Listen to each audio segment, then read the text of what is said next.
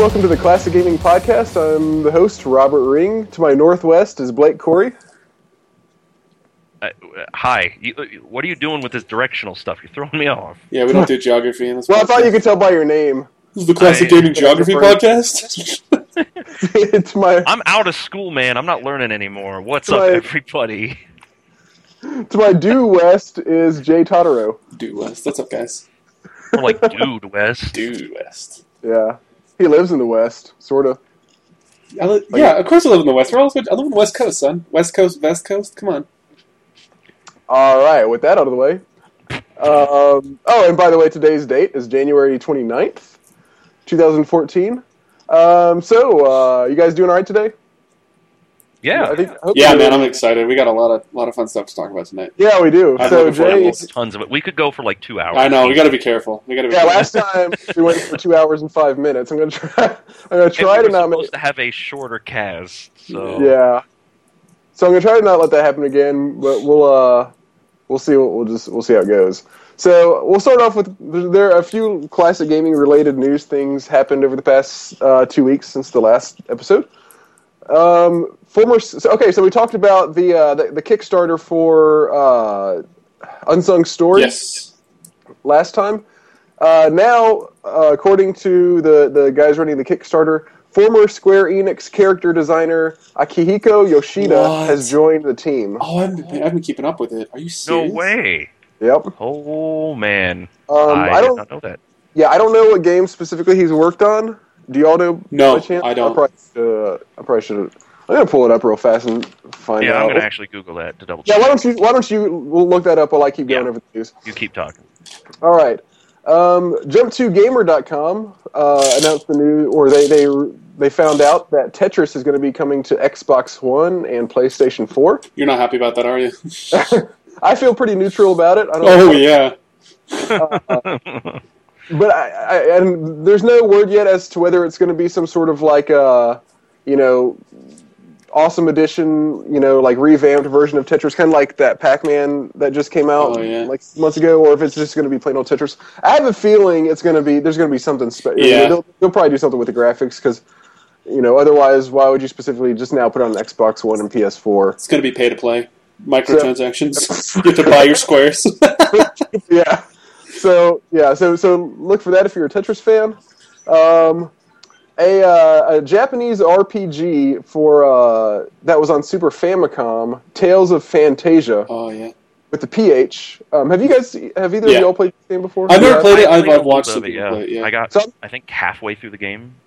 I'm not familiar with this one, uh, but ap- apparently it's fairly popular among RPG fans. Is it? wh- Can you give us a quick rundown of how, how, how good it is? What what the kind of draw of it is? You guys know more about it than I do. Go it ahead, was Rick. I haven't a it. very different kind of battle system. Uh, it kind of uh, paved the way for games like Star Ocean, uh, Star Ocean 2, Star Ocean 3.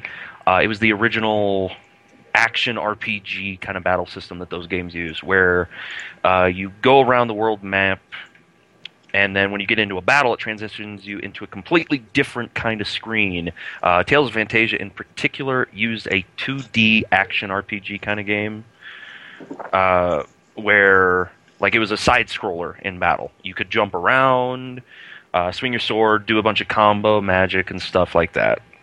Well, that's kind of interesting. Damn. Well, yeah, it's a really cool system. so that um, that was that just came out for iOS. But here's the thing. So I haven't confirmed this yet, but but this is what somebody said on the uh, iTunes reviews. So what they've done with this is, is they've taken the original game and altered it to fit a free to play format. Huh. So What? yeah. So this is uh, so so I'll just read the, this this comment real fast. Uh, I love Tales of Phantasia, but this game is designed to exploit its fans. It has been deliberately changed from the original versions for this reason. Uh, blah blah blah blah blah.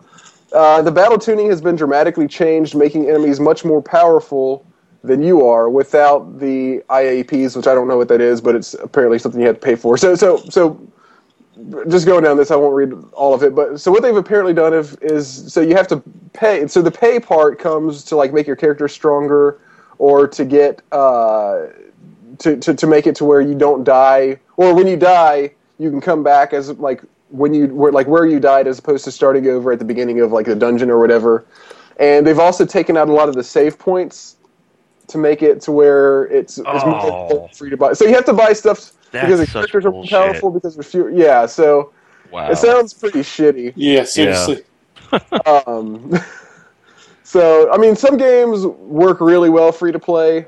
Some games just don't, and especially when you're taking an. I mean, if you're taking an older game that that people like to play, then just then just release the game and charge for the damn game, as opposed to trying to to, to change it, you know, to fit free to play or, or whatever the, the the the current fad is. That actually reminds me of a different thing. Uh, before I get to that, I want to uh, go back to Akihiko Yoshida being add to, added to Unsung Story.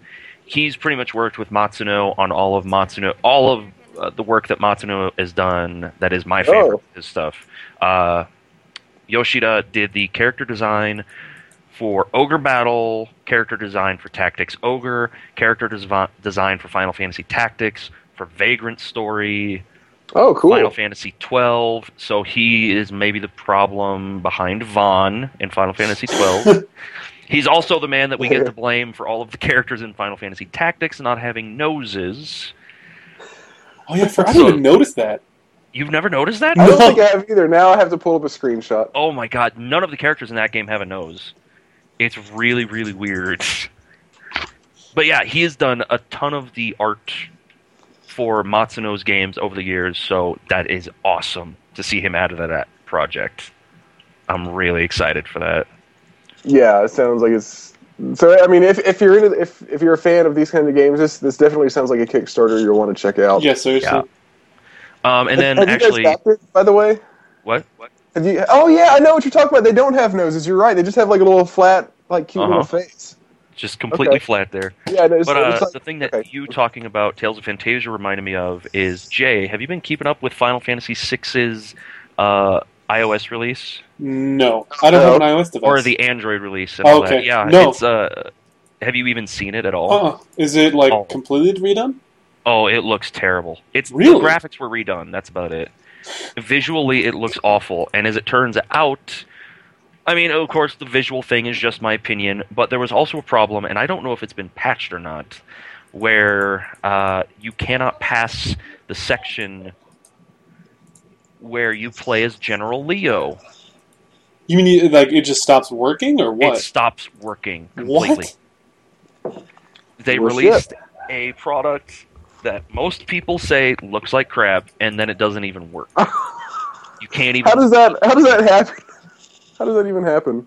Because they're just trying to take advantage of people who like old games, which is Yep. that's what they which is did. Why I nah, buy just- most of those remakes. Yeah, me 'cause either. Bullshit. So it looks like you want to avoid Tales of Phantasia, unfortunately.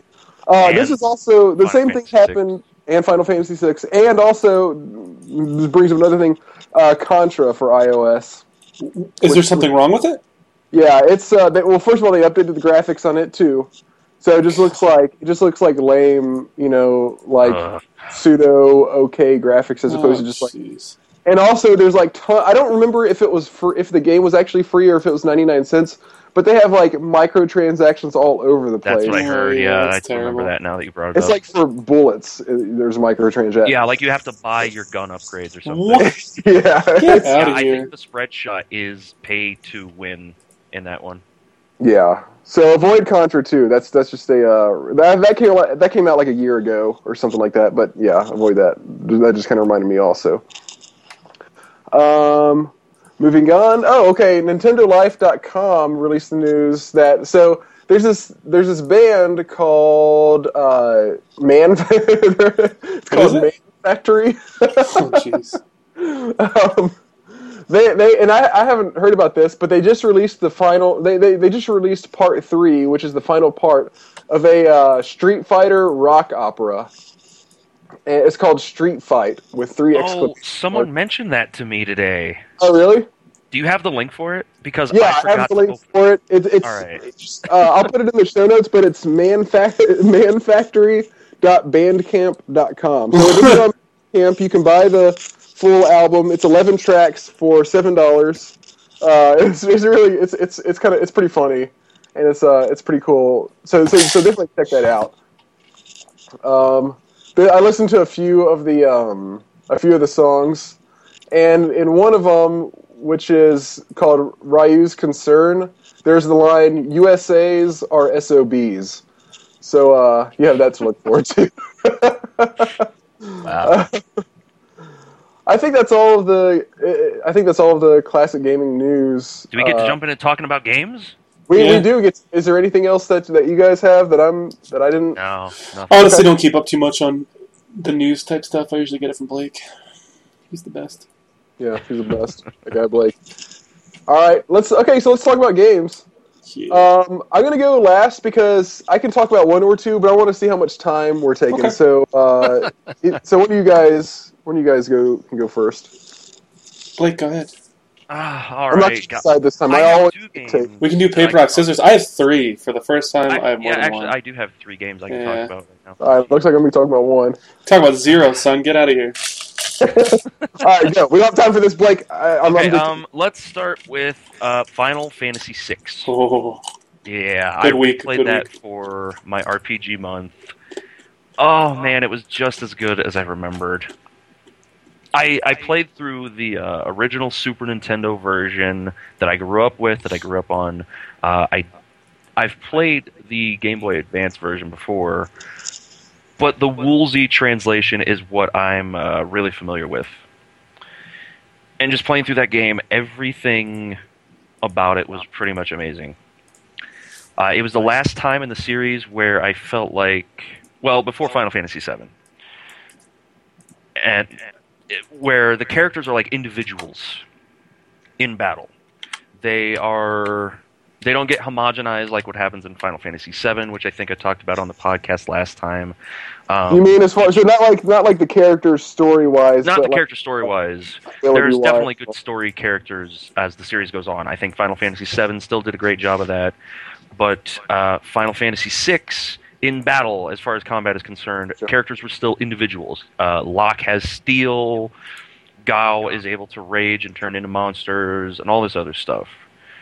Um, the story was still amazing. I think the Woolsey translation added a lot to it, but I would also like to play the advanced version of it to kind of get an idea of the original and kind of see what I think about that. that'd be kind of cool. Yeah, I, I, I really like to do it uh, so close to when I played the original, so I can really have a much better idea of uh, like what their really big differences are as far as the translation. Kefka, and I mean, I don't know what more to say about it aside from like Kefka is the greatest villain of all time.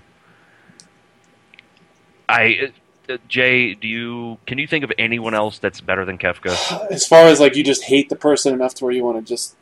Oh, Jay feels that like- way about Solid Snake. yeah, yeah. That's that's a pretty good boss fight that I hate. that doesn't count. That's different. Um, Oh. but like Kefka, he is the most glorious bastard in all of video games. I he succeeds in spades at all of his plans. He's maniacal. He's insane. He murders people relentlessly and shows no remorse. Yeah, I was gonna he has some of the best lines in all of video games. Telling your party that they sound like lines out of a self-help book is one of the greatest insults in all of RPGs. That's pretty good. It's a little bit meta in that way, in that he kind of just says, "You guys sound like ridiculous cliches," and it's just this slap in the face moment, and I love it so much. Like I don't even know what else to say about the game. It's some of the best music you can find on the Super Nintendo. It is. Uh, it's like top three for me, probably. It's between that and the other two games I can talk, or one of the other games I can talk about today, uh, Earthbound. Ooh, good picks. Ooh, fun. I'm so Yeah. proud of you. So is this? So is it a common? So what is it about the game that makes it so good? Besides the villain, is it the story and the gameplay? Uh, the gameplay is not necessarily anything amazing or super special. It does old RPGs well. It does the old JRPG style, and it does it well. Uh, the Esper system is pretty cool. It's how you learn the magic in the game. If you really feel like taking advantage of it, you get level up bonuses from different espers. And I mean that's cool. It's it's cool. It's not anything amazing though, but the big thing that makes this game the classic that it is is uh, so many characters that are so interesting, combined with one of the greatest soundtracks of all time, combined with probably the best villain in a video game ever. The Wow. storytelling of the game is really, really compelling. And like uh, to kind of touch more on the characters, I suppose. There's no main main character in the game, but after playing it this time, it's there's more main characters. Like all of the characters are important. Mostly, uh, there's a handful, probably three or four that aren't that big of a deal. But they all come together to play a pretty part, important part in the story. Then there's a few outliers that are a little bit more important than the rest. But the thing is, it's like it's awesome because you're not necessarily attached to just one character. Final Fantasy VII, Cloud is the main character. It's Cloud's story, and that's kind of the thing with Final Fantasy VI is it's all of these characters' stories, but then even more than that, it's kind of Kefka's story. It's the villain's story, which you I don't know if any other game really. I was gonna say it's really that. unique to even like just to kind of put in that perspective. Even Yeah, It's like the Paradise Lost of video games. yeah, a little bit. I mean, it is certainly one way to think about it. Yeah, but it's like none of the characters, for the most part, are too much more important than the rest. Which is one of the things that's great about it. Like you start off the first section of the game, and Terra is kind of the main character. The story sort of revolves around her. She plays a very important part, but she's not the main character. She even disappears for a while. She comes back into the party. She doesn't have to be a part of your party. Cloud does that, all except for the part not being required. Yeah, but he's in he's in I the know. game for a lot longer than Yeah, Terra is. is. Like you don't even have to have Terra in your party at all in the second half of the game. You don't even have to find Yeah. her. She can just disappear forever. Uh, and then in the second part of the game, you start controlling Celes, and she kind of becomes the main character for three hours worth of gameplay, and that's just to drive the story forward. So, like, there's no point in uh, the story where any one character is the main character. Yeah, Everybody kind of takes turns playing a very important part to the story, uh, between probably half the cast. So I think just the way that the, the game did storytelling makes it one of the most memorable memorable JRPGs for me. The storytelling, the villain, and the music all come together to make the average or average-ish kind of battle system uh, not matter at all. Cool. Well, okay. So I've I've heard multiple people say that Final Fantasy VI is the greatest RPG of all time. yeah, I've heard that a lot actually. Would you It- agree? and if not, to what extent would you agree with that? It's definitely up there. I don't. I can't say It's it's, the best, there. but it's definitely up there.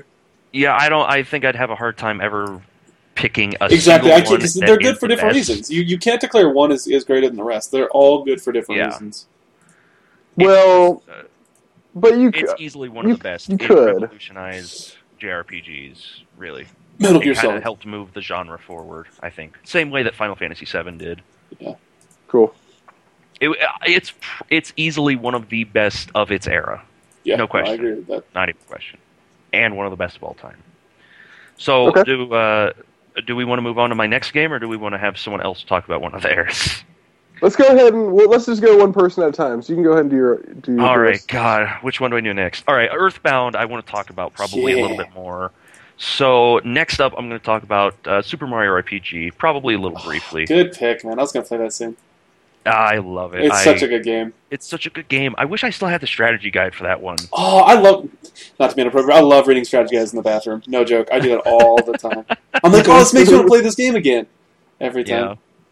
That's like my my thing was. Uh, I'm sure you guys probably did this too. Like when when I was younger, and I buy, I'd you know we'd go to the store and I'd buy a game. You read the instruction manual on the way home Yep. while your parents Oh, yeah. Are course. Is that, is that, yeah, that Now was just the- Google That's a universal thing. yeah. Okay, I thought so. Every time, like I wouldn't even wait for the drive home. I'd be opening it on my way to the car in the Oh no, yeah, same here. I would uh, like we would be in the mall usually, and I'd open it and like sit on a bench in the mall and like read it while my parents went to like Yeah, know, yeah. Oh man, good times. yeah. So Super Mario RPG, it's a the title is kind Yeah, of I was gonna say, where are you going with this? it takes like the Super Mario lore to a degree, and then it just stacks on so much new stuff. It's a it's a game done by SquareSoft. Rest in peace. I didn't know that. Was it really? It's Super Yeah. Mario lore. That's an I didn't know they oxymoron, made right? A little bit. It's like it's got Mario, it's got Peach, it's got Toads, it's got the I mushroom. there- yeah, I guess there's some very big. I, I mean, I guess you can count that as lore. Yeah. Okay. Yeah, there is a little bit. It's got like the setting, kind Yeah. of the the backdrop. Most Mario games have the pretense of having lore. Mario RPG actually does something with it. It takes uh, all those old ideas. It takes Mario, Peach, etc., and it puts them into a game, but it puts them into a very developed RPG world. There's all sorts of different zones that you get to go to. There's the Mushroom Kingdom. There's Nimbus Land. There's Bowser's Keep and there's all these other towns. You meet mole people. You run into Yoshi on Yoshi Island, and it's. I don't want to say mature because that's not right. but for a Mario game, it is mature. It actually, uh, I think it its target audience was teenagers that had grown up on Mario. They did a damn good job. Yeah, yeah. Because like it it addresses the audience as not being complete children, which is really different for a Mario game. Yeah. It's it, like I said, it's not maturely written, but for a Mario game, it's very maturely written. Uh, in just the fact that it doesn't treat it, its audience like simpletons, like idiots, Yeah. and that's something that I think endeared a lot of people to the game when uh, when we grew up on playing it, and I was caught off guard by how cool that was when I was playing it this time around. It's also uh, it actually does something cool with the battle system, and I think that's probably the most important thing to talk about with Super Mario RPG. Aside from its uh, very different storytelling for a Mario game, uh, the fact that the combat is the first that I know of which featured timed hits. Ooh, was uh okay? Was Paper Mario before that? No, Paper Okay. Mario was uh, Oh, that was sixty four, not an 64, yeah, yeah, right. Okay, yeah. okay, that's right. Yeah, I think you're right. It's the first one that I know of, and then it went on to be featured in most of the Mario games since then, Yeah. or most of the Mario RPG games since then. and what it is, it's basically when you time an attack, either from your team or uh, from the enemy, uh, you can get like a bonus on it. It's pretty much the game's critical hit system. But what do you what do you mean by if you time it? You press Um, a certain so- button. Yeah, you have to press the Gotcha. attack button at Like a specific just- time. Yeah, we talked about this with Paper Mario. Yeah, each animation. So like Mario will go up if he if he has the hammer weapon equipped, you'll want to hit it like right as he's about to swing it from above his head, and that'll do a critical attack. He'll do 1.5 times damage, or if you time it great, you do like two times damage.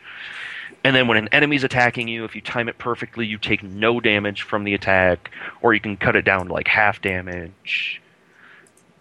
And it was just a really involved way to make the game a lot more interesting than your usual turn-based or active time-based uh, JRPG, like we saw from uh, Final Fantasy VI, for example, which didn't have too much going on in the battles compared to something like Super Mario RPG, where you're always wanting to watch where your characters are, where the enemy character, where the enemies are in their attack animations, and trying to time it so that you get the most out of every action in battle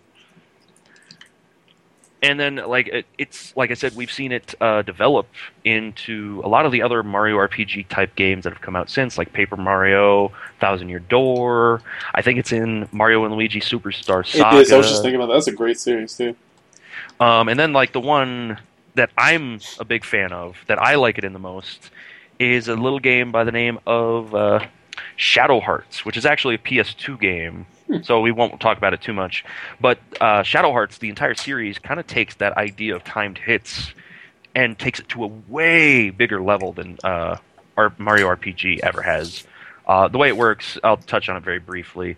Uh, it has like a judgment ring, and it's basically a clock, and a cursor swings around the clock, and you have to time it. Uh, and each character has a different amount of button or a different amount of times that you press the button the while heck? the cursor goes around the uh, judgment ring. And it's got very slim areas where you get to hit a critical hit. If you miss, like some character will be able to attack five times a turn, but if you miss the ring, you only attack as many times as you hit it. It's a really cool development of the system, and uh, seeing it in Mario RPG kind of just made me think about where it, that timed hit system has gone since then. Yeah, really seriously. Cool.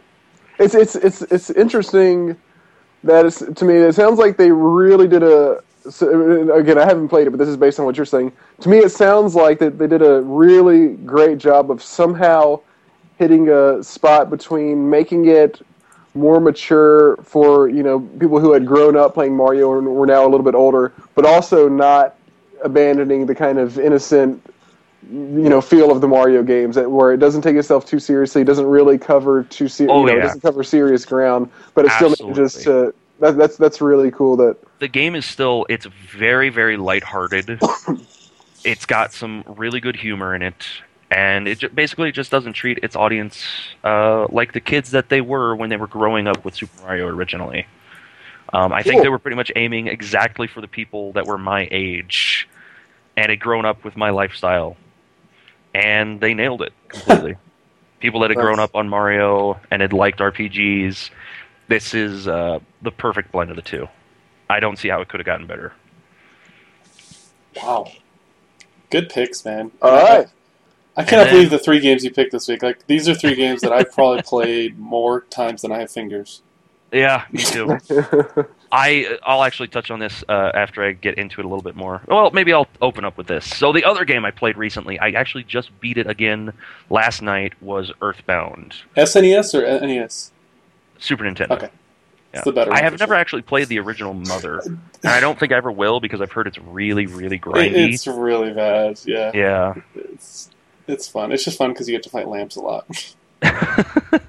So well, hey, in Earthbound you get to fight taxi cabs. Yeah. Shit, so. I'm sold. Earthbound is such a good game. Holy crap! It's an amazing. The game is literally years, if not decades, ahead of its time. I love the dialogue. The dialogue, the just the writing of the game. Like, okay, before I jump into that, I, I guess I should actually talk about the game itself. I remember seeing the box for this game in uh, Blockbuster when I go to rent other games, and I was like, "That box art looks awesome. It says it's an RPG. I want to play that." So I fi- I bought the game eventually, and it comes in a like the uh, regular Super Nintendo boxes are probably like three inches tall, five inches wide, something Yeah. like that. The Earthbound box is like six inches tall, seven inches wide. Oh, really? And the reason it was so big is because every copy of the game was packaged with a strategy guide for it. Now, at the time, Nintendo kind of made a big mistake with this marketing campaign. Their whole marketing campaign was this game stinks. Now, the reason they were saying that is because the strategy guide was being packaged with scratch and sniff cards Oh, this was their whole genius idea for this game. I don't know who thought it was a good idea, but their entire marketing campaign was this game stinks. And so then when nobody bought the game, then they were like, "Oh, jokes on you. We meant literally. It stinks." Yeah. I don't know. I hope so many people lost their job for this decision because it's a great game that was uh, had a poor. It, it sold terribly in the U.S. Did it really? I didn't know that. of- oh yeah, yeah. It must have been the same marketing team that came up with the Wii U marketing plan. what was the Wii marketing plan? just, Uh, just, the- just, just non-existent. Yeah. Oh. So that part aside, it comes in this giant box. You get a strategy guide with it, and it is literally the best strategy guide ever. There is no strategy guide that is better. Did you ever have the that? Uh, no, I never had that strategy. I've, I've looked at it. I've never owned it myself. Oh my god, it was so good. The scratch and sniff card thing was stupid. What but the reason like? it was so good is because it was really in depth. It was a great strategy guide as a strategy guide. any strategy guide can do that. It can tell you this is the map of the area. This is what's in this treasure box. Yeah, I say there's a walkthrough and then there's a strategy guide. There's there's Yeah. two different things essentially. And Yeah. that's the thing here. This one has the same character that the game has. It has the That's same cool. charm. What it does is it like you'll go into a desert area later on in the game. And the section of the strategy guide that talks about that area is like a tourist guide. every se- every awesome. town that you visit in the game has like its own tourist guide section. So in the desert section, it's got like a picture of a sphinx. It talks about the history of that area. It makes up all this goofy stuff. They've got little uh, like snippets of goofy tips. Like there'll be a couple that is standing on the side of the beach. They're shadows. You That's can't really funny. see them. And then it just has this little tip like, oh, hey, if you use a rock candy in battle while you have sugar in your inventory, you won't use the rock candy. Just little touches like that mm-hmm. that perfectly fit in with the writing of the game. And I think the writing of the game, God, there's so many good things to talk about with Earthbound. I cannot believe how good this game is. So can you give us the premise? So what's the basis of the game? Like, so, all right, yeah, that's the next thing I really need to talk about. So the game opens up. You're in your house in the middle of the night, and there's knocking on your door. Some one one of the neighborhood You're, you're like a little kid, right? Is that yeah, right? you're a little Okay. kid. It's set in a modern kind of society. It's not a medieval RPG. It's not a steampunk RPG or anything like that. It's set in like America. Well, I think it's actually technically supposed to be Europe, uh, based on one of the thing. I can't remember which thing it is now, but I think it's actually supposed to be Europe. And it's just uh, there are cars driving around. The main character uses a baseball bat as his primary yeah, I forgot about that.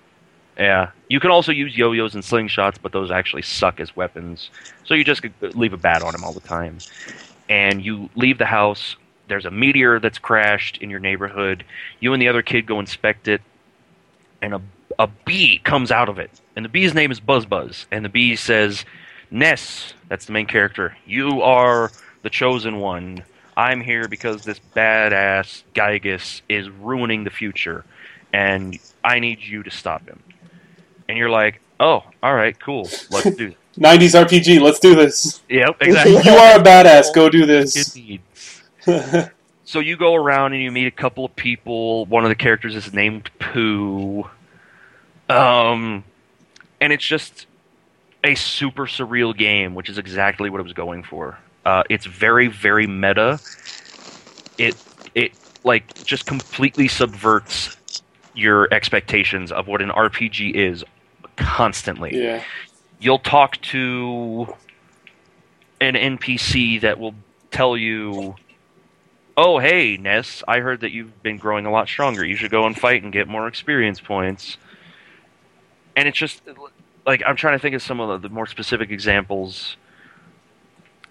I, I would help you, but I haven't played it in so long. I want to play it it again so long, now. yeah. Oh god. Like it's just such a good. g- I'm trying to think of the really meta kind of things that happen. Like at one point, it's it, this isn't a meta thing. It's just one of the quirky bits of writing. The game has amazing humor. I think that needs to be said. And this instance, you walk up to uh, this fat guy that owns a company, and on each side of him, he has two guards. And you talk to one guard, and the guard says, um, God, I can't remember what the line is, but they say like two things that are the same words, but they mean different things. Like one guard says, "Get out of here, oh kid," yeah. and then the other guard says, uh, "I'm gonna get away from you, kid," or something like that. And it's just like, why is he saying? that? it's what, what the?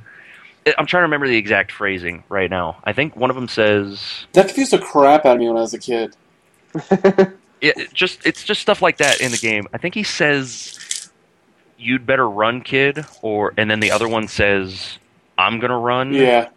something run, really kid, weird like that. It's like where they're saying like- the same yeah. thing, but they switch one word around, so it means the uh, something completely different, so implying that he one of them is chasing you and the other one wants you to like get away from him or something like that.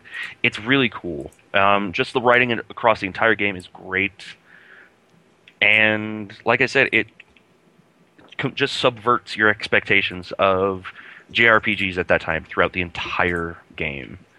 Uh, the like the only bad thing I can say about the game is, um, it's a little grindy. It's not as bad as Mother, which is essentially Earthbound Zero for anybody who doesn't know that whole thing.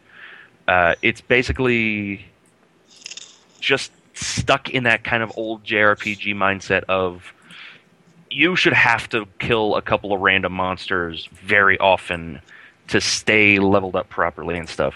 So that got, that part gets a little old. Aside from that, I don't think this game does anything wrong. Yeah, I mean, especially The music the is great. Yeah, especially for its time. Especially for that. The music is great. The story is very subtle about kind of talking about JRPGs in general. I think it's actually really well done. I think it tries to say a lot about just living in general, and I think it does it really well. I don't want to spoil too much for anybody that's going to go out and play it, um, but just pay attention to where you are, the kind of things that you're doing, and stuff like that. I think the, there's two more things I want to talk about. One of them is just a little funny thing that I noticed on this playthrough. Uh, you get this spell called teleport at one point. And the way that teleport works is that you need to run really fast in a direction, and then you'll be able to teleport to a different town. And I kind of sat back and I thought, is is Itoi, who is the guy that made the game, is it Itoi trying to say that running really fast is like teleporting? To get to someplace quickly, all I have to do is run really fast to get there. I was just thinking, like in my head, I was like, "Wait a minute, that makes sense, but it doesn't." Exactly. Like my mind, I was my mind was completely blown when I thought about that. I was like, is that really something so subtle that I've never thought about that until just now? That's pretty funny. So that blew my mind when I thought of that. And then the other thing, this is actually another great Super Nintendo era RPG that does something creative with the battle system that helps it stand out in a very big way. And what it does is it has the rolling HP mechanic.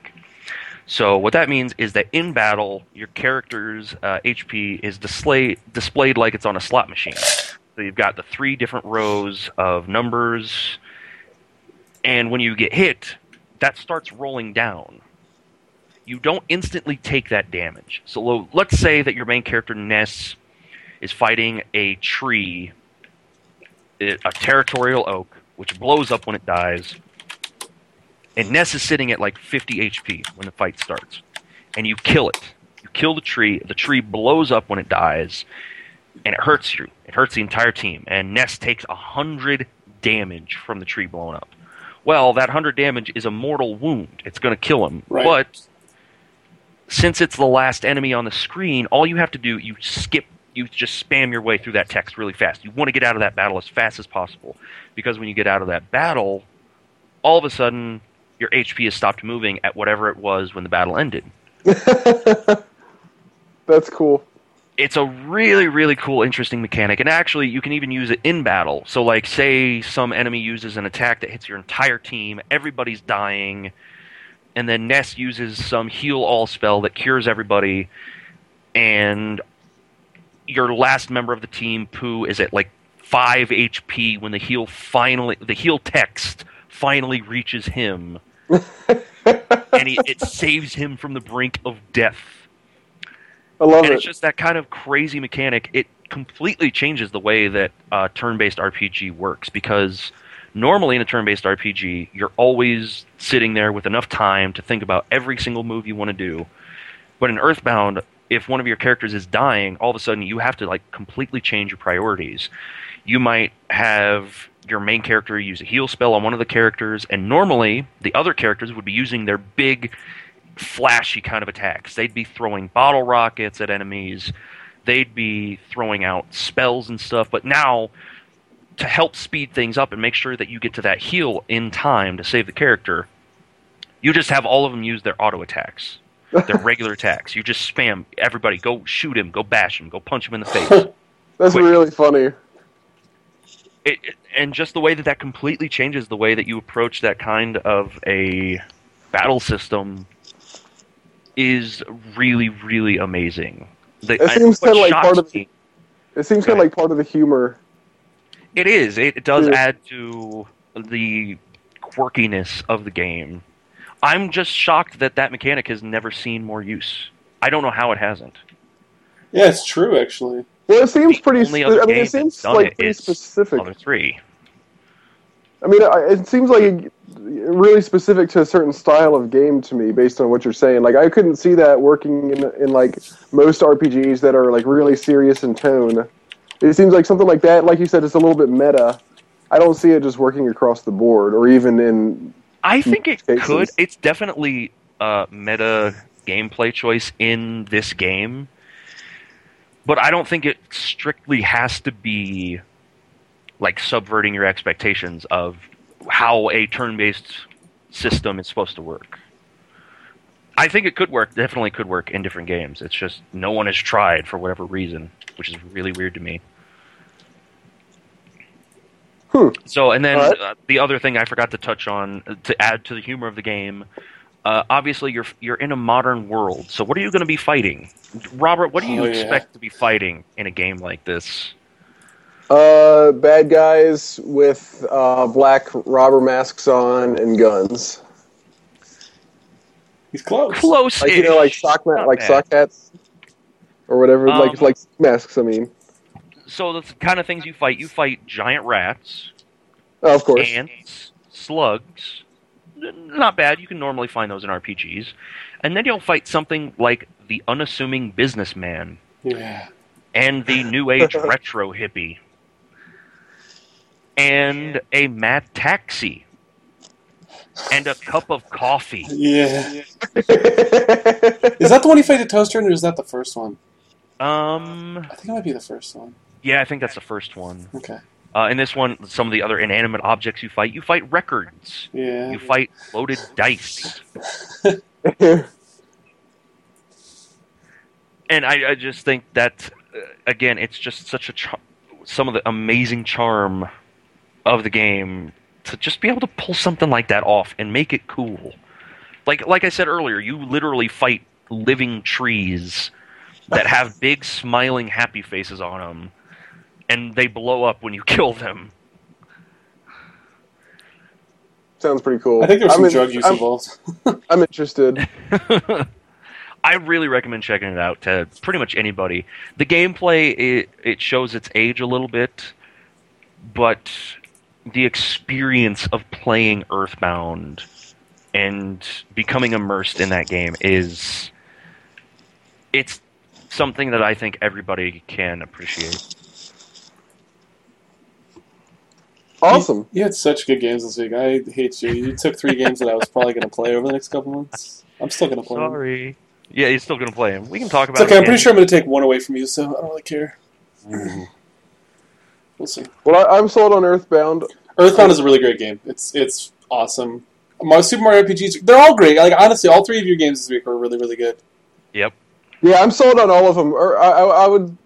Earthbound probably would have been the third of those, like in order that I that I wanted to play. But I, I even though I, I do, I have always wanted to check it out. But at this point, right now, it kind of, I think it maybe took the priority of the other two for me. I think it's a game that you would appreciate more. Maybe Super Mario RPG. I think you would like a lot. I think so. I think you would enjoy it more. I think it's more nostalgic with Earthbound. Yeah. At least it. Well, that's part of it. But like, I haven't played it in a long time, and coming back to it, just like I said, the experience of that game and the way that it just takes RPGs and says, "No, that's not how games," yeah, right. is uh, amazing, especially for its time. Yeah, no, I agree. All right, so that's all I got. I've talked for like what forty minutes now or something. Thirty-five seconds. All right, Jay. All right, so Jay, you're up. Let's let's see what you got. All right, all right, So this week I got three. I'm gonna go shortest to longest, as always. Giggity. Um, the first one is a game called UN Squadron, which I don't think. You, Oh, are you serious? I don't think either of you guys know the title. Holy Oh, shit! yeah. So this is a game that I played when I was a kid, and this, I Yep. could not remember the freaking title for the life of me. I had to Google a bunch of different things, but essentially, You googled like uh, airplane fighting game. yeah, yeah. I googled uh, airplane fighting games that are popular for. SNES. So, so it's an air. It's it's your typical airplane game. Obviously, you move up and down. You have special abilities, but There's there's side scroller, just Yeah, exactly. Scroller. It's a side. See, I wasn't sure if that was the right terminology for it. like Gradius. So you basically pick one of three ships. They all have different abilities. Um, certain ones are definitely better than other ones. But the thing that captures this game for me is one: the gameplay is so like I cannot believe how good the controller is at reacting properly. Because I mean, this game, if you I played on easy after a while because I could not beat the harder modes. It's just unbelievably difficult. But there's so much going on, and that if with a Super Nintendo controller, I just imagine that part, part certain times it probably cut out. It did great. It, it did wonderful, and I mean the gameplay is awesome. Um, obviously, it's a game where you spam your auto attack to try and clear up planes. The boss fights are one of the coolest things about this game. Each one is unique. My favorite one that I that actually completed because I actually didn't beat the game. I got to like the second to last level, and I just I could not beat it. Nice. It drove me nuts. Oh, you couldn't beat it. You know, I could not do it. It was driving me crazy. I remember. I remember playing that game a whole lot and never beating it. Yeah, it's very like it's very grindy. Like essentially, what I did is I would I would focus on a level for like two or three hours. No joke, two or three hours at a time, just Jeez. grinding these levels around. Like I, I basically memorized where all the planes were going to come from, ran through it. The boss fights though are so random. There's no pattern to certain bosses. And my favorite one was the stealth bomber. This guy was a piece of shit. He basically flies in from the bottom of the screen, and if you're in the way of him, he doesn't give a fuck. He'll just kill you. He instantly kills you after clearing the entire level. And I, I vaguely remember that. yeah, and then he proceeds to fly up and down in front of you and drop these two cluster bombs, and they like kind of float for like a couple seconds, and then they explode and shoot projectiles in all different directions.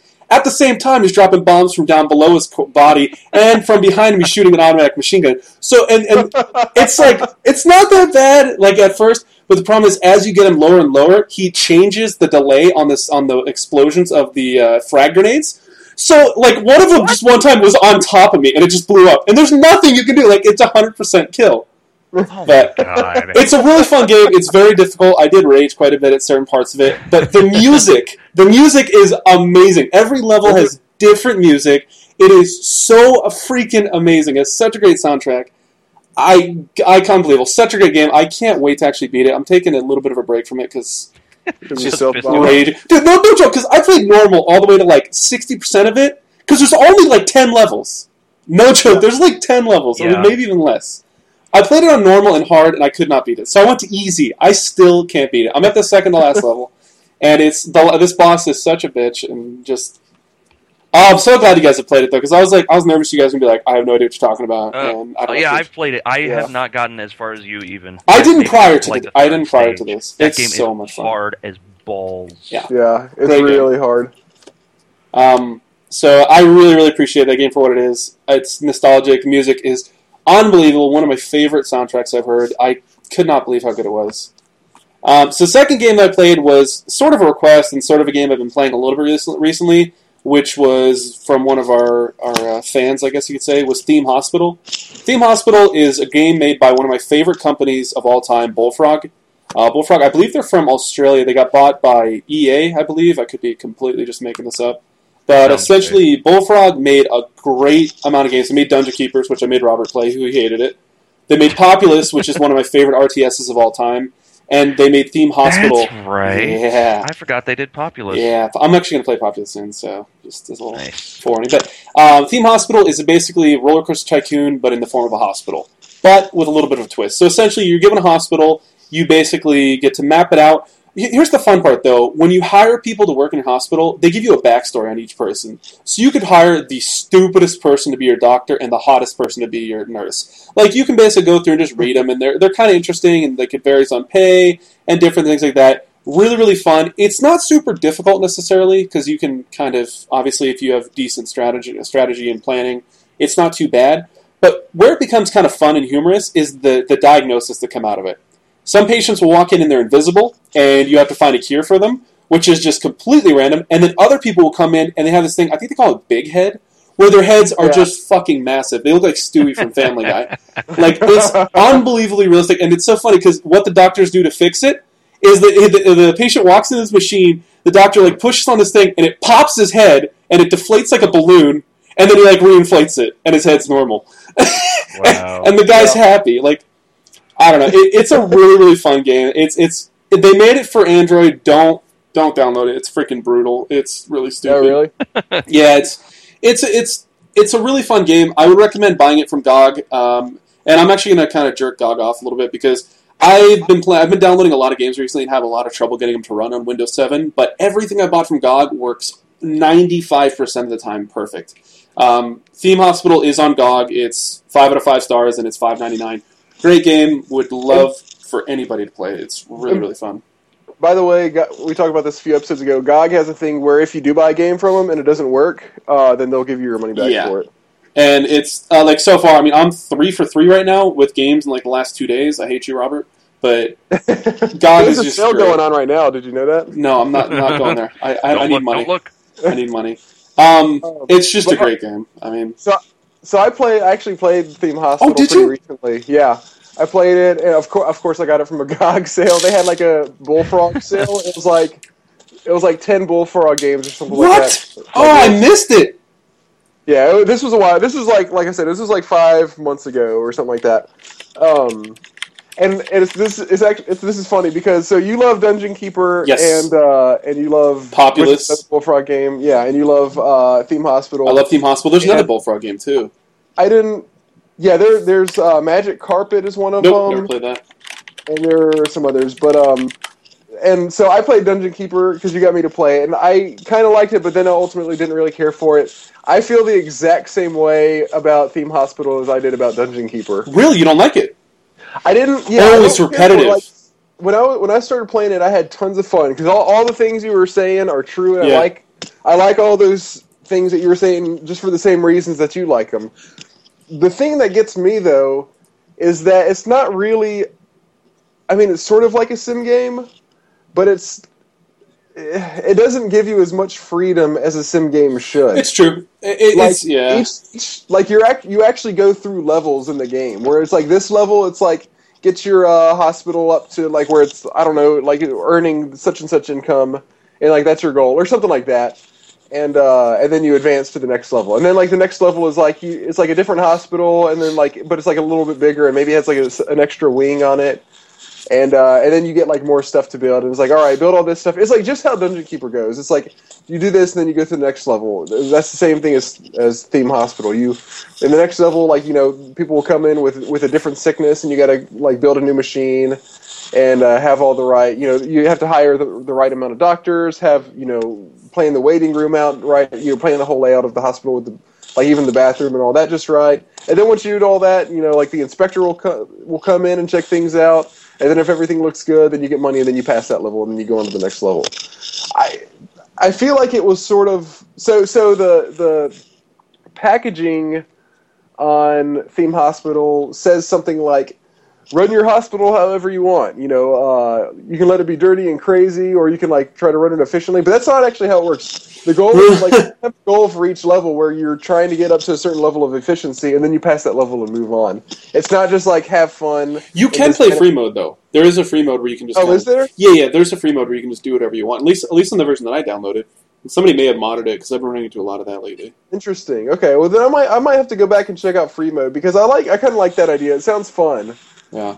Um, but to me, I got like it just really lost me. Once I got to like the fifth level, and I was like, all right, I'm just like, you know, and, and it wasn't even cha- it wasn't really challenging to me either. It's basically like you do what you you do what they tell you to do. You build a certain number of rooms, and then sit there and wait for a minute until you get enough money, and the inspector, you know, the health inspector or whatever, comes in and checks things out, and then you get and then you pass, and then you go on to the next level. So it kind of lost me there. Uh, but but I, I'm, I'm you know it's it's it's got enough charm that I'll go back and check out the free the free play mode because that sounds a little bit more interesting to me. Yeah, no, I, I, it's it's an early sim game. I mean, that's the thing. You can't expect, you know, the the freedom that some of the ones have today. But I don't know, just for its time. But even back like that, I mean that was it. even around the time of SimCity, SimCity It was. 2000, like you said, theme uh, theme park or uh. Total Roller Coaster Tycoon. Yeah, I'm sorry, Roller Coaster Tycoon. Like all those games do the things that, that I would expect from a sim, but Theme Hospital, from from the part that the, or the game mode that I played, did not. God, such a Debbie Downer, Robert. I I'm gonna go kill myself now. I always am. But but, but Mom and again, it's Dad got enough charm. It's, it's got. I, I agree with everything you said, and it has enough charm to where I'll go back and check out free free play mode. You better. I will. I'll be so disappointed in you. All right, and so my third game, I'm hoping that one of you guys have played this game because it's one of my favorite games of all time, and I'm still actually playing this one. I play it. I probably play it once, once or twice a year, actually, just all the way through because it's just so much fun. Um, it's made by 3DO. It is Might and Magic 8: Day of the Destroyer. Um, I wondered if that's what uh, you're yeah, talking about. yeah. So I've played a couple of games in the series. This is my favorite one by far. It is very cool. The graphics is a game made in like I think 2000 is when it came out, like right on the like right on the end of the millennium. Um, but essentially, it's a it's an RPG. Um, you make your first character. You get to pick between races, classes. Obvi- you're limited on both of them because it's an early on RPG. Um, each one obviously has special special specialties that it gets for being certain races and classes, etc. And then basically, you kind of just go out into this world. It's almost like an early MMO, sort of, kind of. It's a pretty limited world. But um, essentially, you walk around, you can fight monsters, you can go do quests, you can level up, you can do, do a bunch of different um, professions between like alch- alchemy. Um, you can do mer- mercantile if you want to be a good a merchant, merchant, I guess. Um, and you can specialize in different types of weapons. Each class obviously is better at certain things than others, and there's a good variety of classes. Like, the easiest one that I've seen to beat the game is a dark elf. Um, the two biggest things that, that make them so useful in this game is perception and disarm trap. Perception allows you to see things that characters don't normally see, and how they do this in this game is it just starts flashing red. So if you walk into you're a, walking through a dungeon, right? You'll see this red square on the ground. Don't stand on it because guess what happens? You'll probably die. So if you don't have a character with perception, you don't know this trap's there. So you just walk into this room and you freaking die and it's like it's really fun because this time I'm doing something kind of different. I'm going four of one class just for the hell of it, just because I wanted to try something a little different. So I don't have perception, and I don't have disarm trap. So disarm trap, what this allows you to do is if you open a treasure chest that's trapped and you don't have disarm trap, it explodes and kills you. but what's really what's really cool is they give you kind of a variety of things that you can do to get around these types of things. Obviously, the perception one's a little bit hard to get around, but like for instance, like the the traps, almost all of them are trapped in the game. Um, the class that I'm playing is a necromancer, and it has this ability called telekinesis. So what I can do is I can stand very far back from the treasure chest, use telekinesis, telekinesis, tele, whatever, fuck it, um, and open the treasure chest and set off the bomb, and then I can go over and loot the treasure chest. Really cool stuff. It's like really you Cool. kind of get to wrap your mind around it. Um, there's a lot of different puzzles in the game. It starts off like really, really good. Like the first dungeon has all these different puzzles. Like you walk in this room, uh, this temple is almost like Indiana Jones. Like that's kind of the best way I can put it. You basically go into this room and there's like six platforms that are spaced out, and then there's like the other side with the door. Okay, so the second you jump on the first platform, it starts shrinking down and down and down. So you basically have to jump across. Not a big deal. The second room, I think it's the second or third room, you walk into this room, the door shuts behind you, and the floor starts opening up in front of you, and there's spikes down below. There's no information, you have no idea what you're doing, and all you see is a bunch of dead bodies below you. So you're like, okay, and the floor is progressively opening more and more. But as the first time I played through it, I was very young, so it took me a couple times to figure it out. But there's these snakes on the wall. You basically have to click on all of them and activate them all, and then the floor freezes, and you can basically open the door and leave. But it was like hell? this is a game in like early early 2000s, like really really cool stuff. This is only the first dungeon, and then progressively as you get through the game, um, it gets like more and more difficult. You get to create a variety of characters, build them differently. I don't know, man. There's just so much to this game that makes. Oh, I didn't forget about this. So, have you guys played? You guys have played TGCs like Magic the Gathering, all that kind of shit, right? a little bit, yeah. Okay, so in this game, they have their own TGC. You can only play at inns, and basically every new inn you get to go to, you can play the guy once. You can play him unlimited times, but the first time you get a prize for it. And it's like this really almost complicated TGC that's really really fun. You basically have a tower and a wall, and then you have resources. And so you can focus on killing your opponent, building resources, or building your tower to a certain one. Any one of those will win you the game. And it's like really, really fun. And there's a little bit of RNG involved, obviously, because it's, you know, it's against the computer. But Yeah. I'm just trying to think what else. This game is just unbelievable. I can play this game for the rest of my life, probably. It's so much fun. I think I watched uh, one of my friends on Twitch played that one pretty recently. Uh, it's just I've tried to get into some of those first-person RPGs before. Yes, it is first person. I can mention that. Yeah, it's just very difficult for me. I don't know what it is. Actually, all of the Might and Magic games that I've I was gonna say, I'm pretty sure all of them are like that. Besides the, Uh, no, there's the uh, the Heroes of Might and Magic. I was gonna say Heroes of Might and Magic. That's it. It's kind of I kind of consider that separate almost than the Yeah, it's a separate thing, but it's Yeah. still Might and Magic name. 3D. But like I've I've tried playing them a little bit, and it's just I can't get the games. Uh, there's something I'm missing with them gameplay wise. Like I I suck at them. I die, and I'm just like I don't actually know what I did wrong here. That's so funny. Yeah, you, I save a lot. Like honestly, I do save a lot because you die quite a bit, and like there's certain things you can do like throughout the game. Like there's a, there's actually a really good story behind it, and you find like there's certain dungeons that aren't required to do the, the to beat the game, but you can find different pieces of the story along the way and like added little things that make you kind of want to do certain things or form certain alliances. And this is actually there's a boss in this I'm going to talk about in a little while when we talk about our favorite bosses because this is actually one of my favorite bosses of all time. It is unbelievably unique to me, at least for this this time frame. But all in all, really great game. Music is good. It's not anything amazing. It's it's it's good music for the game. It's nothing that I you know hum to or anything like that. I'm trying to think there's anything else with it that's really really innovative. I don't know. I really like the alchemy in it. It's just really fun because you just get to pick shit up off the ground and mix it together, and you can make some really Huh. cool stuff. And That's pretty cool. yeah, Um, what do you think of Might and Magic 10 that just got released on I Steam like haven't last played week? it. I haven't played it. I'm actually probably gonna play some of the new ones. I've only played the older ones prior to eight. Ah, Yeah, I actually might start trying. I'm nervous to try the other ones because I feel like it won't be the same thing for me. But yeah, yeah, that's a definite worry. yeah, because some of those older games, like sometimes they do, they have one good, like Heroes of Might and Magic. The third one was my favorite one, and like the newer one sucks balls. I think it's up to six now. But yeah, one of my favorite games of all time, Might Magic Eight. If you like the Might Magic series, if you like first-person RPGs, play this game. It's so much fun. I can play. I, I played it probably 30 hours over like the last week. No joke. Every time Robert and I have been in call this week, that's what I've been playing. It's so much fun for me. Yeah, so those are my three games: uh, Might Magic Eight, Theme Hospital, and UN Squadron. Kind of a different variety for me, but good. Yeah, that was way unexpected. When you said UN Squadron, I was like, wait, what? Yeah, I know, I knew, I knew I was gonna throw you off with that one. I knew it because God, I love the music in that game. Oh my God, it's so good.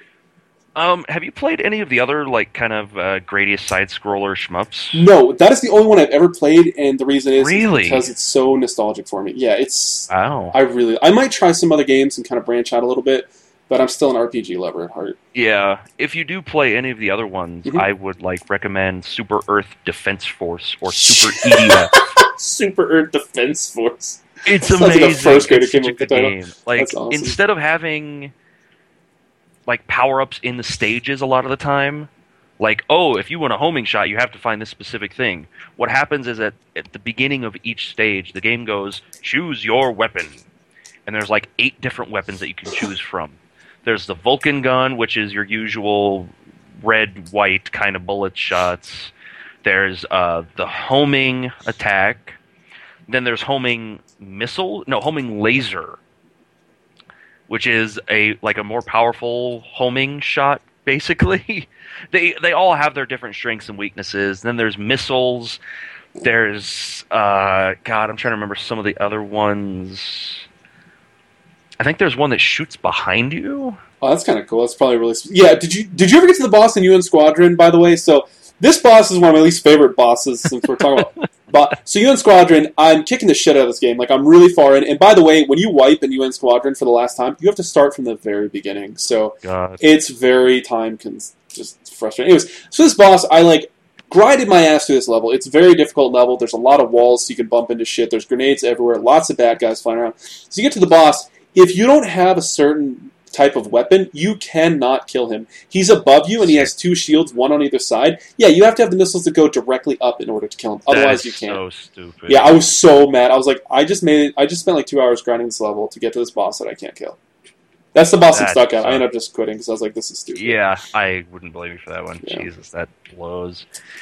That's one of the other things I just remembered. Like in uh, in Super Earth Defense Force, you get like these. Uh, you have these things that orbit around you. I, I, I hope I'm remembering the right game right now.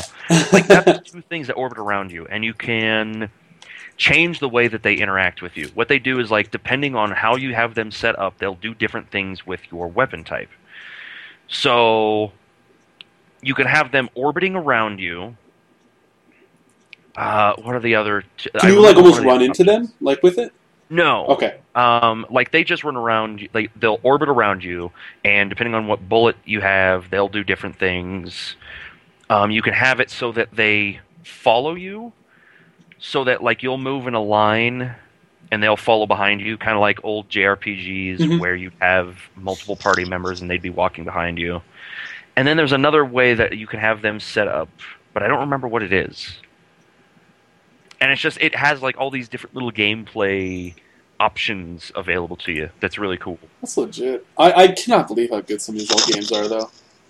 Yeah, yep. So out of those, like Super Earth Defense Force is probably my favorite. It's not too hard, and depending on your weapon choice, it can actually be way too easy. So I don't want to tell you which ones that you should use, Okay. but uh, Yeah, I kind of like figuring that stuff out. Like some of the ships in, in UN Squadron were better than others for sure. yeah, just flat out better. In, in UN Squadron, wasn't there uh, like a money system where you where you actually buy? Yep. Uh, okay, that's what Yeah, I'm I, I pretty much got the the best ship in the game after like four levels. Like I pretty much had it from like halfway through the game. Oh, really? It doesn't make it that much of it. It allows you to get any super weapon that you want that you can purchase. Um, and I think it's like a little bit stronger and recovers a little bit faster or something. And it has it can I can get a little bit higher level. But it's like if you had the the best ship in the game from level one, you would still it would still take you a long time to get through the game. It's super hard. So Robert, have you ever Yeah. played? Do you play many of the other like Gradius side scroller shmups? Uh, not a lot, but but some. Did you ever play Super Earth Defense Force or Super EDF? No, Oh man, that one's really good. You guys should both definitely check that out. It's a lot of fun. I think one of the games I'm going to play this year, maybe soon, is uh, Super R Type. Oh God, good luck with that. Is it hard? I, I, don't. like, I remember that one being I don't hard. remember. I played it, but I don't remember. All I remember is like like the graphics were really cool, or you know, like the visuals are real cool. Yeah. And that's that's like pretty much all I remember. Have you played? Uh, this is getting off on a tangent, but just because I'm I can do that, I'm going to do it anyways. Uh, have you, uh, Blake? Have you played Jamestown? Yes. Yes, I have. You like? Are you a fan of that game? Oh yeah, that was a lot of fun. Great music too. So Jamestown, by the way, is is not a classic game. It's a uh, it's an indie game that came out what like uh, three or four years ago, Two, three years Two? ago, two, three, something like that. something like that. yeah. Uh, and it's not a it's a top down one like a bullet hell top yeah, down. more like uh, 1943. I haven't played that, but Oh, those were uh, there were old arcade games and uh, Nintendo games. well, well, if if for anyone who's a fan of these kind of games, definitely check out Jamestown. It's a really awesome top down. Uh, you know, shoot the enemies coming down on you from the top of the Mm-hmm. screen game, and it's got some really insane difficulties. And it's, Oh it's only got like God. five levels, but it's got like so much replayability be- just because of how difficult you can make it, and it's, It's uh, got uh, four different ships in the regular game, and then if you buy the DLC, it gives you another four too. And all of the ships, they they do completely different things. With yeah, yeah, yeah. They really are different. Uh, and it came out in uh, 2000, 2011, June 8th. Okay. Anyway, so that was just a whole side note. Yeah. So, uh, so, Robert, what games did you play? well, I played two. I'm only going to talk about one, so we don't go two over this time. And I'll talk about and, and I've I haven't gotten. I, I have a little ways to go still, so I'll save it for the next time. That that one is Metal Gear Solid. Yep. So, Oh my god, I'm, I'm leaving. So I talked about Podcast over. Metal Gear. So I talked about last time how Metal Gear Solid is one of my favorite video game series of all time, but I actually have never played the first Metal Gear Solid. Strangely, but I finally got to it now, and I'm playing that now, and I'm I'm loving it. But I'm not going to talk about it too much just to save time. I'll, we'll talk about that more next time. The other game I played was Fallout, Ooh, the uh, first one? the first one, by Oh, request ooh. of uh, the of Shane Sanderson, who was our first emailer ever. He uh, requested uh, we play a few games. Theme Hospital was one of them, and Jay picked that one up. And uh, Fallout One was another one, so I played that one. Um, and uh, so I had never played Fallout One before, but I had it. I, I, I it was in my GOG account, and uh, I did not. and I did not have very much fun playing Fallout One. Really, I was curious if it was any good. Yeah, um, it's I, it, it's a good game. I can't say it's not a good game, especially for its time. Uh, I feel like it got a lot of stuff right. Like they nailed the atmosphere, like the just the whole feel of the game. So you know the Fallout series. Most people are probably familiar with Fallout Three and uh, New Vegas. Fallout New Vegas, yeah. Uh, there, it's based. It's a post-apocalyptic. Uh, you know, it's it's the the premise of the game is there's been nu- nuclear fallout. Your main character has been living his whole life in a uh, in a fallout shelter, and like nobody in your generation has seen the outside world. But now you have to go out for, for a specific reason and check things out. And you're like wandering the wastelands of what's left of the world. And there are people that that, that survive the fallout one way or, or another that that live out there and you're having to do in this case you have to you're supposed to go find like a uh, some sort of uh, piece of technology that that filters the water for your shelter because yours broke and that means you'll you, all your people only have like five months of water left. Um, so they like like I said they I feel like they nailed the atmosphere. They really make it feel like a des- even with characters in it they made it feel like really desolate um, the score is perfect. It, it just adds to the to the feeling of, of desolation even more. uh, it, they, I, I, I, the game itself is really well made. It's the, the production of it is great. Um, it just feels desolate. It's it's but at the same time it's also it's frightening. Like when, the first time you come across a rad scorpion, um, just just the way that the, the visuals work and, and, the scale of the scorpion compared to your character, it, it, it just all works really well. Um, the combat system is good, but it also is where things start to go wrong. So I, I kind of enjoyed the combat system at first. It's uh, it's it's it's it's just a turn-based uh, like I guess it's like a hexagonal grid um, combat system. So it's it's pretty it's pretty basic. You you do have action points each turn, so you know you're not necessarily uh, restricted just to doing one thing. Like if you have enough action points, then you might be able to, for instance, like attack and then also heal heal yourself in one turn. Um, for anybody who hasn't played these old games uh, but has played the newer Fallout's, this is where uh, the new games get their VATS system mm-hmm. from. I was just thinking that.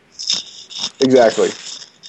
Um, but at the same time, this is where things start to go slow because the combat is really slow, and it's kind of indicative of the whole game. The whole game just really moves slowly.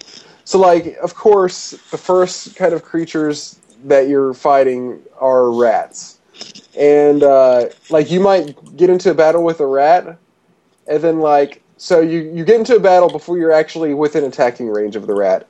So you're in a battle, and then you move up to the rat, and then the rat attacks you. And then it's your turn, and you have enough attack points to uh, swing at the rat with your knife, and then you do that and you miss. And then the rat tries to attack you and misses, and then it's your turn. And and, you, and there's not just like an X button that you can mash. Right, you have to like go down and choose to to attack and click on the rat and all this. Um, and then you hit the rat, and then so you hit him once, and then the rat does damage to you, and then it goes back and it's your turn again, and you do all that, and you swing again, and you miss the rat, and then the rat does the same thing, and then you hit the rat a second time on your next turn, and then you kill the rat finally. But then the thing is, there's eight more rats on this, uh, on, like on the screen right now that you have to get past That to sounds advance. terrible. So yeah, like it just goes way too slow, and then I might- agree with that. I've actually played uh, probably less than you, even. Um, I've played maybe an hour of the original Fallout before, not including character like- creation. I played like two or three hours. okay, yeah. I. It's just like the UI is really dated for one, and then like you said, it's really, really, really slow, especially when you miss like five attacks in a row yeah. on a rat that won't stop hitting you, and you're just like, okay, I'm getting frustrated in a not fun way at all right now. Uh huh. And so you'll, and it's so you'll go, then you'll, you'll finally come across a town which which is really you know it's cool how you just stumble across towns and, and explore them. That that kind of adds to the whole feel of the Fallout world, and it works. But then like you'll come across a town, talk to some people, and then like go farther and get to a place, and then realize and you know kill some more rats, and then get to a part and realize. Oh crap! I needed to buy a certain item in the town I was in to be able to advance farther here. So then you got to go back out, exit, get back to the world map, go back to the town, and then if it's night, everything's closed. So you have to like exit the town and then like kind of wander around the map because as far as I can tell, that's the only way to get time to pass.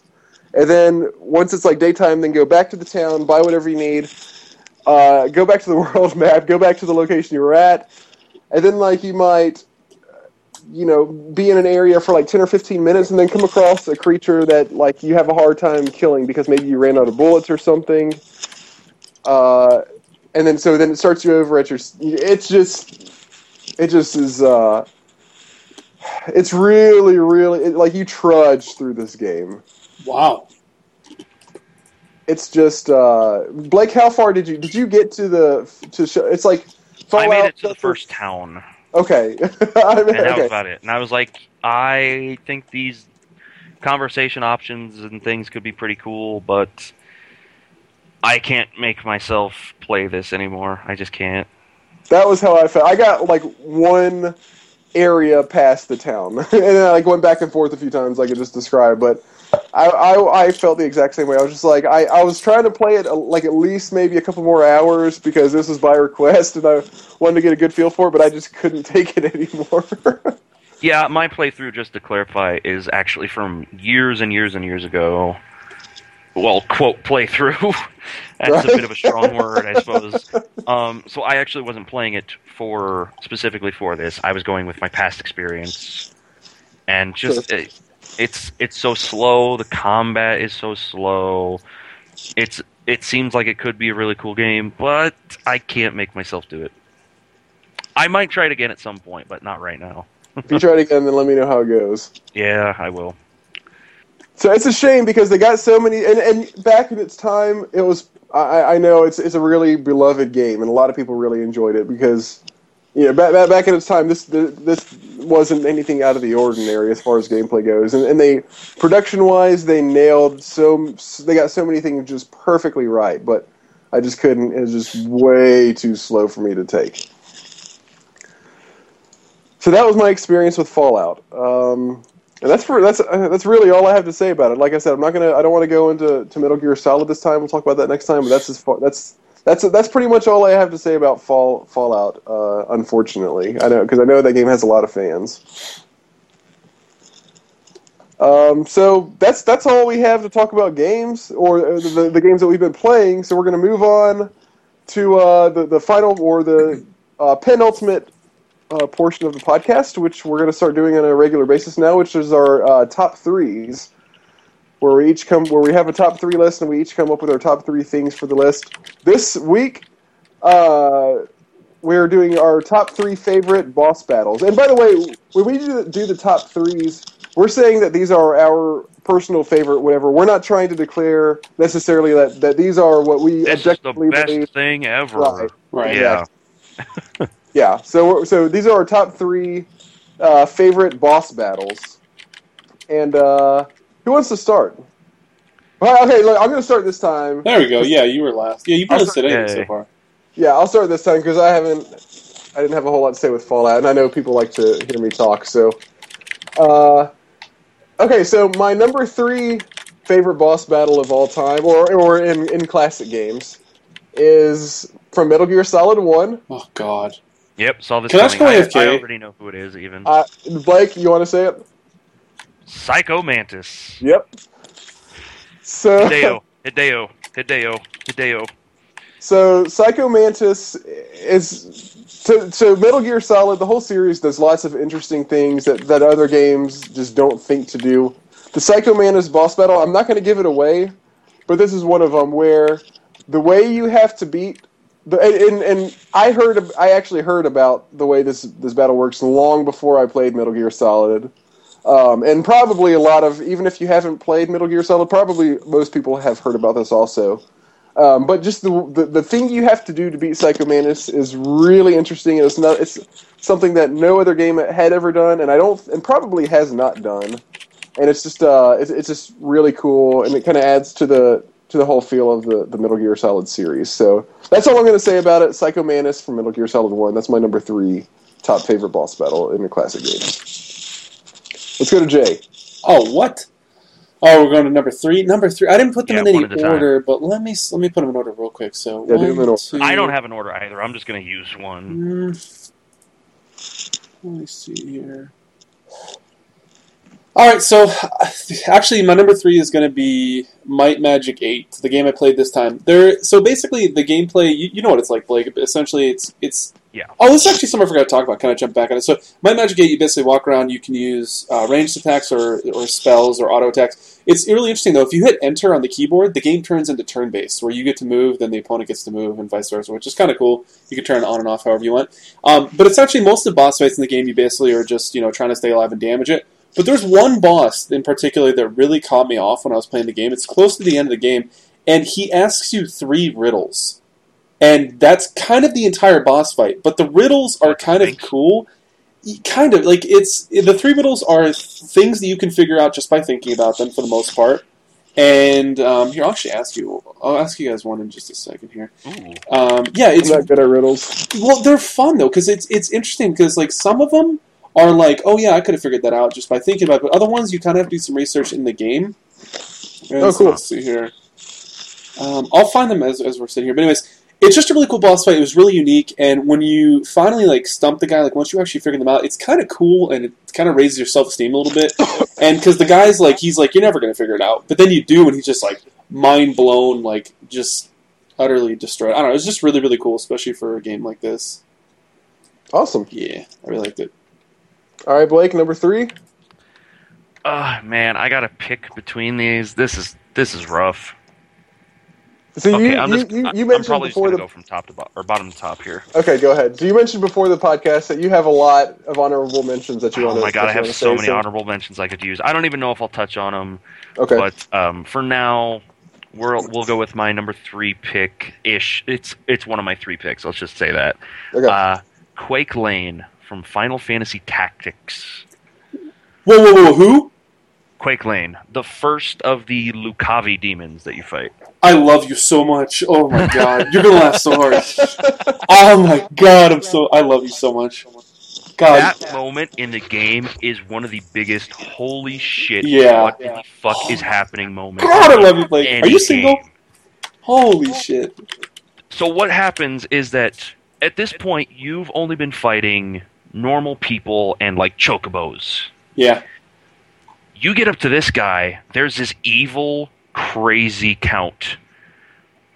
And you fight your way into this fortress, you fight your way through a bunch of mercenaries and stuff, and you've been hearing you've been getting hints about kind of some crazy stuff is happening behind the scenes of the politics of this world. And you get up to this guy and he pulls out this stone and he's like, This is the power of the gods. And he turns into this evil, disgusting demon, monster oh demon god. that rips open his own stomach and spews magic at you. Yeah. Does all kinds of new attacks that you've never seen, hits you with tons of status effects and stuff. It's a very difficult boss fight for one, and for two, the story elements of the fight of like, oh my god, what is going There's on? a there's some RNG to it. Like th- that boss fight is insane, dude. He can like Yeah. literally open and just shit on you like instantly. It's so crazy. Out of his open stomach. yeah, he shits on you from his stomach. Yep. So it's I true. think we've we've talked about this before, and I've I'm I'm still working through Final Fantasy Tactics. Shut I started playing it like it. actually uh, 11 months ago, and, and I'm like probably I don't even I haven't even made it to this boss yet that you're talking about. Just don't Um, talk to me. You played through freaking Metal Gear Solid, and like tons oh better, my- but- oh my, I'm done with the podcast. Rip, I'm never coming Robert back. Ring, Rip. You're But dead I- to me. but but and so I've said this before. Like I've played it in such like with such huge breaks in between that I don't even know what's going on with the story. I think what I'm gonna do is just wipe my game and start over. Yeah, You Yeah, have to. You just it play for it through. Just- Just take out your tampon and play it through. It is such a good game. Like it It is is legitimately one of my favorite games. That's, that's what I'm gonna do. That's that's You what better. I swear to God, Robert. yeah, that boss is easily one of my favorite bosses, just because it's such a crazy, I love you out so of, much. kind of out of nowhere moment, but at the same time, there is some build up to it. But it's major shock value, and it's a really difficult boss at that. Awesome. So now that we've gone through one cycle, you guys want to hear one of the riddles? Okay. Okay, Yeah. yeah. Okay. So the first riddle. This one was this one I figured out on my own pretty quick. Let's, let's, Um, the rule is we can't go on with the Don't Google podcast until Shut up. It is the first one is where does one serve to pay, is not free to leave, but is free when one leaves. Jail. Yes, Blake got it. Yes. Damn. Like the first one is it's pretty it's pretty simplistic, but the uh, the I think it's the third one. I literally almost like slit my wrist. Like I was getting so mad. Let me see. I'll see if I can find that. Let me see if it's the second one. Hold on a second. Go load load. There you go. Jail. Shut up. just oh, it's jail. It was the last one. The first two I couldn't quite follow it, but then you're free when you leave. Yeah, exactly. That really kind of gave away now that I looked at it. Oh Yeah. yeah. Oh, here here's one. Uh, what is what is there when you enter a room and cannot be outside though you leave the door open? Wait. Say. We say it one more time. What is there when you enter a room and cannot be outside though you leave the door open? Uh, you. I'm not going to tell you the answer until you get. Like, I won't actually give you the answer. That's not. That's not the answer. No. Are you, are you serious right now? If I, you that enter, was actually my first guess. Oh, I was like, really? That's almost too stupid to be though. The, the second one's kind of stupid. It- It's it's. I'm not going to give you the answer it cannot be outside. And what was the very last part? though you leave the door open. Okay. I don't know. I'm, not, Um, I'm, I'm not going to. I'm sorry. I'm never going to tell you. What's uh, say it one more time? Uh, what is there when you enter a room and cannot be outside though you leave the door open? You better not be googling this. No, I'm I'm writing it down on a notepad so I can look at it I'll later. just mess and with just you. keep Well, all right. We'll I'm think about really- it later, so we don't have to do That's the fine. disservice of listeners Go ahead. just listening to us think about the answer. Yeah, we'll move on. I'll keep thinking about this. Uh, there, when you enter the room, though cannot be outside, though Yes. you leave the door open. Yes. All right, I'll think about it too. Okay, um, on to number two. So back to me. Uh, my second favorite uh, boss battle in classic gaming. So all right, so I had a little bit of trouble, like just even thinking of lots of boss battles. Though I do feel very strongly that these are definitely my top three favorite boss battles. I'm cheating slightly on this one because this. So so we've kind of. I don't know if we've talked about this like out like outward like if we've actually talked about this on the podcast, but we've discussed it amongst ourselves. Uh, we we sort of define classic game. We we don't have a strong definition for what a, what counts as a classic game, but the guideline we go by is No we Steam like games. it to be we like it to be 15 years old, but we'll, we'll but we, we set a 10 year minimum Yeah. for it to count as a classic game. This game is nine years and like uh, two months old. So. Ooh, Ooh, So I'm a little- man. But it, but it did come out in the year 2004, so it came out in the 10th year ago, but just not actually that. What not it? 10 full years ago. So Metal Gear Solid 2. Metal Gear Solid 3. Oh my, get out of here! Well, all right, we know who this one is then. Blake, you Should wanna, I say this one too? You can you can say it. The end. The end. And we talked about this one on the last podcast and in another context, on, the- in the, on the last Oh episode in a different context. I don't even actually remember why we were talking about it. But uh, so the end is one of the greatest boss battles. I have to say, just like out, just it's just one of the greatest boss battles ever. In your opinion. This one isn't even in my opinion. God, even talk. Two from the same genre? Do you have no shame? So the end, dude. We've been talking about RPGs like.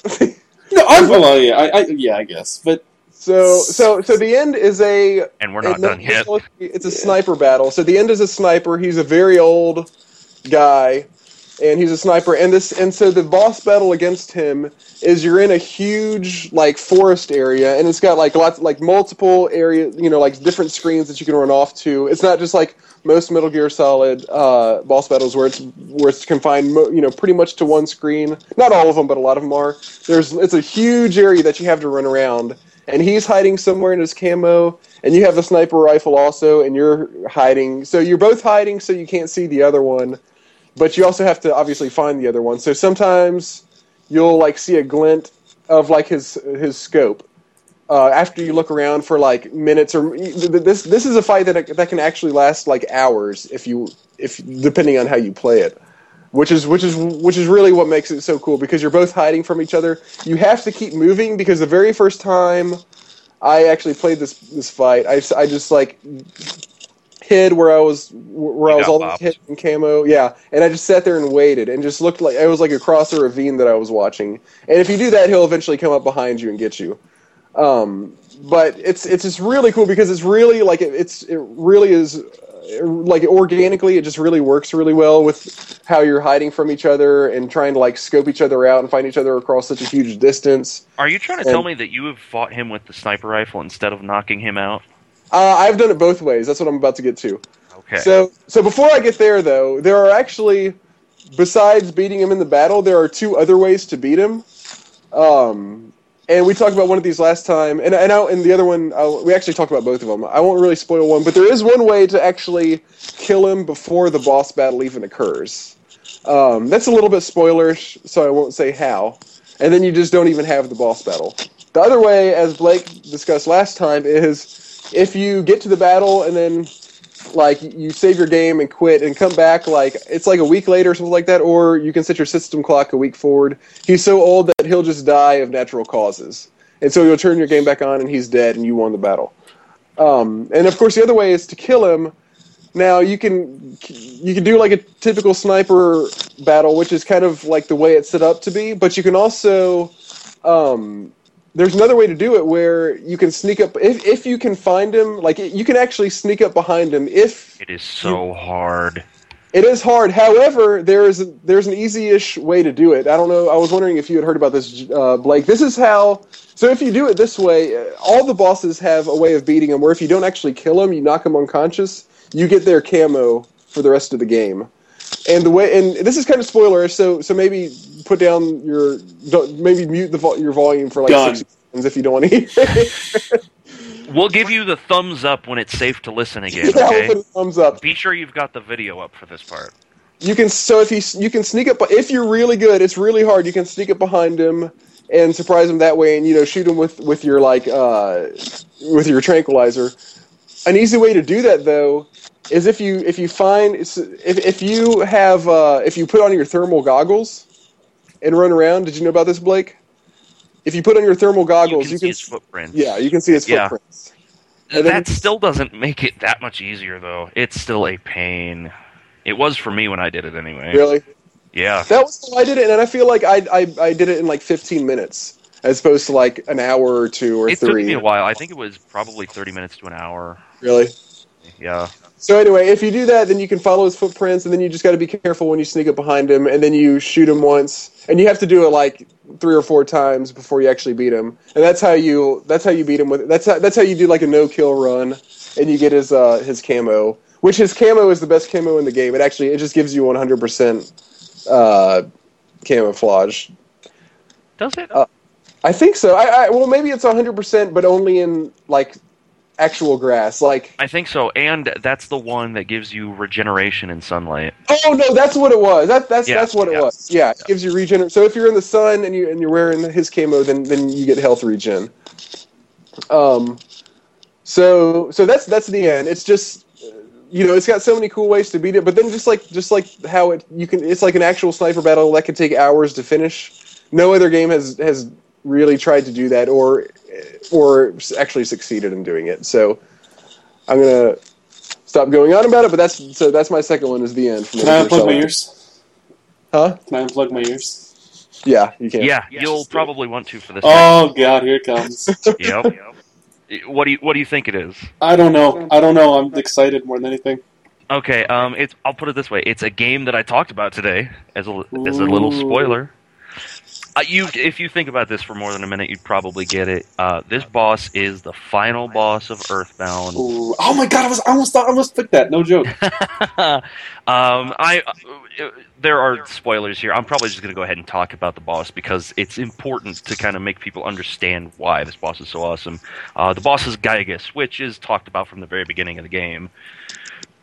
Um, it is a very, very, very different fight from any other final RPG boss, even the ones where it's like a gimme win, uh, like in say Final Fantasy X, which I won't spoil that one. Uh, but the last boss of that one, it's a free win in that last fight. Oh, you mean the very last? I thought you mean after. Yeah, very, very last. Yeah. Okay. yeah.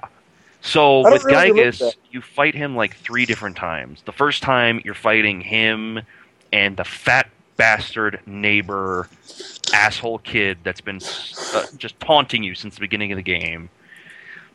And you kick the kid's ass. He unleashes the machine that's holding Giygas back, and Giygas turns into this giant, formless, freaky thing.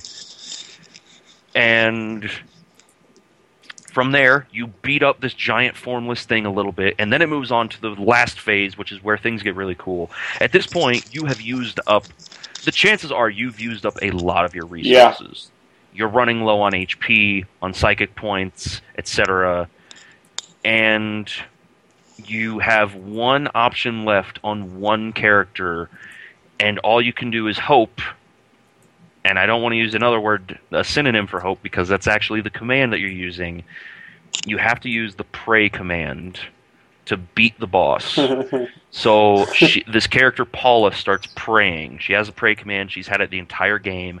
It's pretty much useless Yeah. most of the time. So you Mm. never use it. All you have at this point is swinging at the boss and praying, literally praying. And Paula starts praying, and she starts saying, "Please, if anyone is out there listening, we need your help." And you keep praying, turn after turn after turn after turn after turn, and each time you see you cut away to a little scene of one of the other characters you've met in the game praying for the team. You see uh, the main character's parents. You see Paula's parents. You Oh, see I forgot about that. uh, you see um, who's some of the other people? Uh, I think you see the people in Mr. Saturn Valley. You see all these other people. God, I want to play that game so good. Yeah, I do too. I do too. it's such a good game. Like it brings your emotions. And I know out. Robert, you haven't played it, but like I to really help people understand why this is so good. It needs to be talked about some. And then like. This is the one part that I almost don't want to say anything about because this part literally my brain melted as a kid. The Literally. last prayer it literally did. I had to go and get surgery. This isn't my original You brain. have to go to the theme hospital. which is run by me. Uh, too good. So there's this one part in the game where you randomly get a call. You have a telephone that you carry around with you, and you pick it up, and this character goes, "Hey, I need to know your name." And you're like, uh, "What? Is, what? What?" And the guy goes, "Your name, the one holding the controller." And it's like, "Whoa, what the fuck?" Yeah. okay, all right, here's my name. And then they ask a little bit later on in the game, they're like, hey, we just wanted to double check. This is your name, right? And it doesn't, it's, it happens far enough back in the storyline that it's pretty easy to forget about it. Until Uh-oh. you get to this boss Yes. fight. And the last prayer that Paula sends out, it, it shows up a little message. It doesn't completely decipher. It only shows a couple characters of your name at first. And then it starts to fill in more and more of the blanks until it fills in your name and it shows your name praying to defeat the boss. Yeah, it was so And cool. it's Wow. such a giant mind fuck of a moment because if you don't remember Yeah. that the game asked for your name, that's it. You're you're dead. Yep. You have a heart attack. It's over. And it's literally the game saying that you are praying for a way to beat this boss. And it is a, it's just uh one of the greatest moments in a game that is full of great moments. I have it's to play this game. incredibly powerful. It's very very again, it's that whole meta thing Yeah. that that whole game does so well, and it all builds up to that moment right there. Well, all I mine are have- I have shit compared to play. that. Just saying. So let me let me real quick. I gotta. I, I love. I like getting off tangents uh, related to like smaller games and indie games because I'm a huge indie game fan and uh, Blake is too. Um, this is kind of. I'll just throw this out there. I'm not going to spend too much time on it. Another game, a game that I played recently that really does a lot of interesting meta stuff, is actually an iOS game, and it's one of the few iOS games that I've played that I like, and definitely my favorite. It's called Device Six um, it's like a uh, it's sort of like a text adventure, but not really. It's like you're scrolling the text of a book, but you're also sc- scroll through images, and then there's sounds that play, and it's also like a puzzle game. So you'll have to like do something with an image based on stuff that you read or heard elsewhere, and you have to like scroll backwards through the text to do stuff like that. Uh, and it it just has a lot of crazy, it, like it really breaks the line or blurs the line of like whether you know it's actually addressing you or if it's like it's supposed to be you playing or if like you're controlling a character or if you're just reading about a character um, so ch- check out device 6 i just gotta throw that out throw that out there Huh. anyway all right J- uh, jay what's your number two All right, Blake, you're going to appreciate this. Secret of Evermore. Ooh, I Yeah. Bosses from that game, but I couldn't think of any good ones. My okay, this one I got stuck at a lot. This one I was never prepared for when I was younger. This one I died at a lot. Any ideas? Um, It's towards the. It's past the last half of the game. past the last. Oh, sorry, it's in the last half of the game. Um, God, Acid Rain?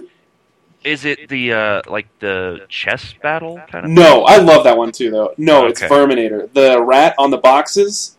I oh in uh, in the same world. Yes, it's in the third world where you have the you have the poodle. Yeah. So- I kind of remember that one. So Secret of Evermore, I'm going to talk about in a couple weeks. One of my favorite games of all time. I'm going to play it soon. It's just a great, great RPG. Um, this boss was such a pain in the ass because for the first time you couldn't hit the boss with any melee attacks. You could only hit him with ranged attacks, and that meant that your dog, which was your sidekick, can't hit it either. So this rat is just sitting up on this box, and he just has a sack of probably human testicles or something. I don't even know. He just reaches in and throws them up and casts acid rain, which does a shit ton of damage to you. So you basically, like most boss fights in that game, you can kind of like survive and, and kind of poke at the boss and then kite then this boss, it's like you have to burn him as hard as you can, otherwise he's going to kill you first. And it was like I raged like a hundred times with this guy, like when I was younger, because I could not beat it. But it's still one of my favorite bosses because of how difficult it is. Like, oh god, so much fun. There's a lot of bosses in that game that I'll talk about, but just for now, Awesome. it's great, great game. Great boss. Man, um, like if I had to pick any boss from that game, I would pick buying everything in the bazaar the first time. Oh right! Oh my god! oh, that's so stressful.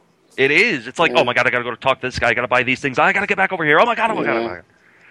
That's one of my favorite. I love Thraxx though. Like the first time people do Thraxx, like when I show them, like remember the second time you fight him too?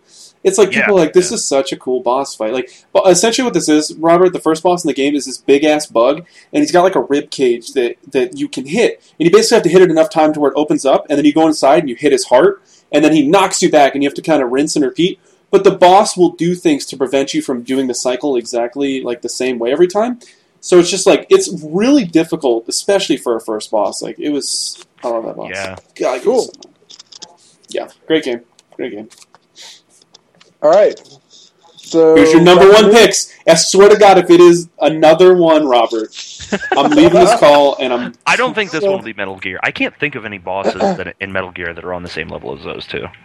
So my my favorite Well, boss battle of all time in a uh, classic game is from Metal Gear Solid 3. Are you serious? yes. Oh my God! Oh, I know who this one is going to be. Then. Uh, Blake, don't say the name because I think the name is a spoiler, though. I don't remember exactly, but do you can you guess which boss it? Like you can describe Yeah, where it comes. it's a Field of Flowers. Yep. Yeah. Exactly. Yeah. So the Field of Flowers boss battle, which is excuse me, I'm starting to lose my voice a little bit. The final boss battle of Metal Gear Solid Three. You didn't even put any thought or work into this list, did you? Yeah, he was just like, "Oh, I'm playing Metal Gear Solid. I forgot to do my homework." I had a hard, actually, I had a hard time because I was trying to think of stuff that wasn't Metal Gear Solid because this doesn't is is well, Metal Gear Solid Three isn't actually ten years old yet. But I just couldn't come up with anything No else, and, and I felt so strongly about these that I just went with them. But so the final boss of Metal Gear Solid Three, I'm not going to give away anything about who it is or really even what makes it so good, but it's just the way that it brings the story together in the end and ties it all up. And uh, just you know, you learn a few things about like the, what's been going on in the story that you didn't know about before. It's like the best way a story has been tied up in a boss battle that I've ever played by far. It's also the closest I've ever come to crying while playing a video game. Wow, I've actually gotten very close multiple times. We should talk about that sometime. Actually, that should be would for next be? week. Three moments in video games that have gotten you close to tears. Gotten you to cry or gotten you Yeah. to almost cry. God, you want to say be no. Final Fantasy VII? Because I will cry if we talk about that. Uh, well, there goes my list. Yeah, right. No Metal Gear Solid, no Final Fantasy VII. Mine was uh, Fallout when I was fighting a rat for five minutes. That's awesome. Uh, good answer. Good answer. Um, So so, was my- that all you had to say, Rob? That, I, I, that's all I can say about it. I think without Oh, like all right. being huge spoilers, but oh, it's just such an and then like the, the the mechanics of the fight are not even anything special. It's just the just the way the story comes together is just amazing.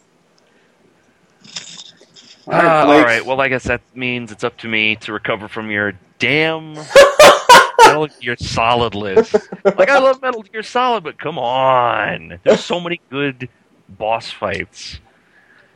Such as, and I'm just gonna go full spoilers on this one. This is, um, I'm gonna talk about Suikoden 2. Ooh, I don't know much about this series. Um, I'm going to talk about one of the bosses in that, so I'll get into it in a little bit. I'm giving people time to maybe fast forward if they want, etc. Um, the boss from Suikoden 2, one of the best boss fights of all time, one of my absolute favorites, is the fight against Luca Blight. And neither of you guys have played No. Suikoden 2, have you? Never. Oh, no, I've played God. uh. Suikoden three, and I lo- that's actually one of my favorite RPGs that I've ever played. But I never really? played. Yeah, I'm not a big fan of three, but anyway. So No, all right, I want to talk about this boss go on. fight.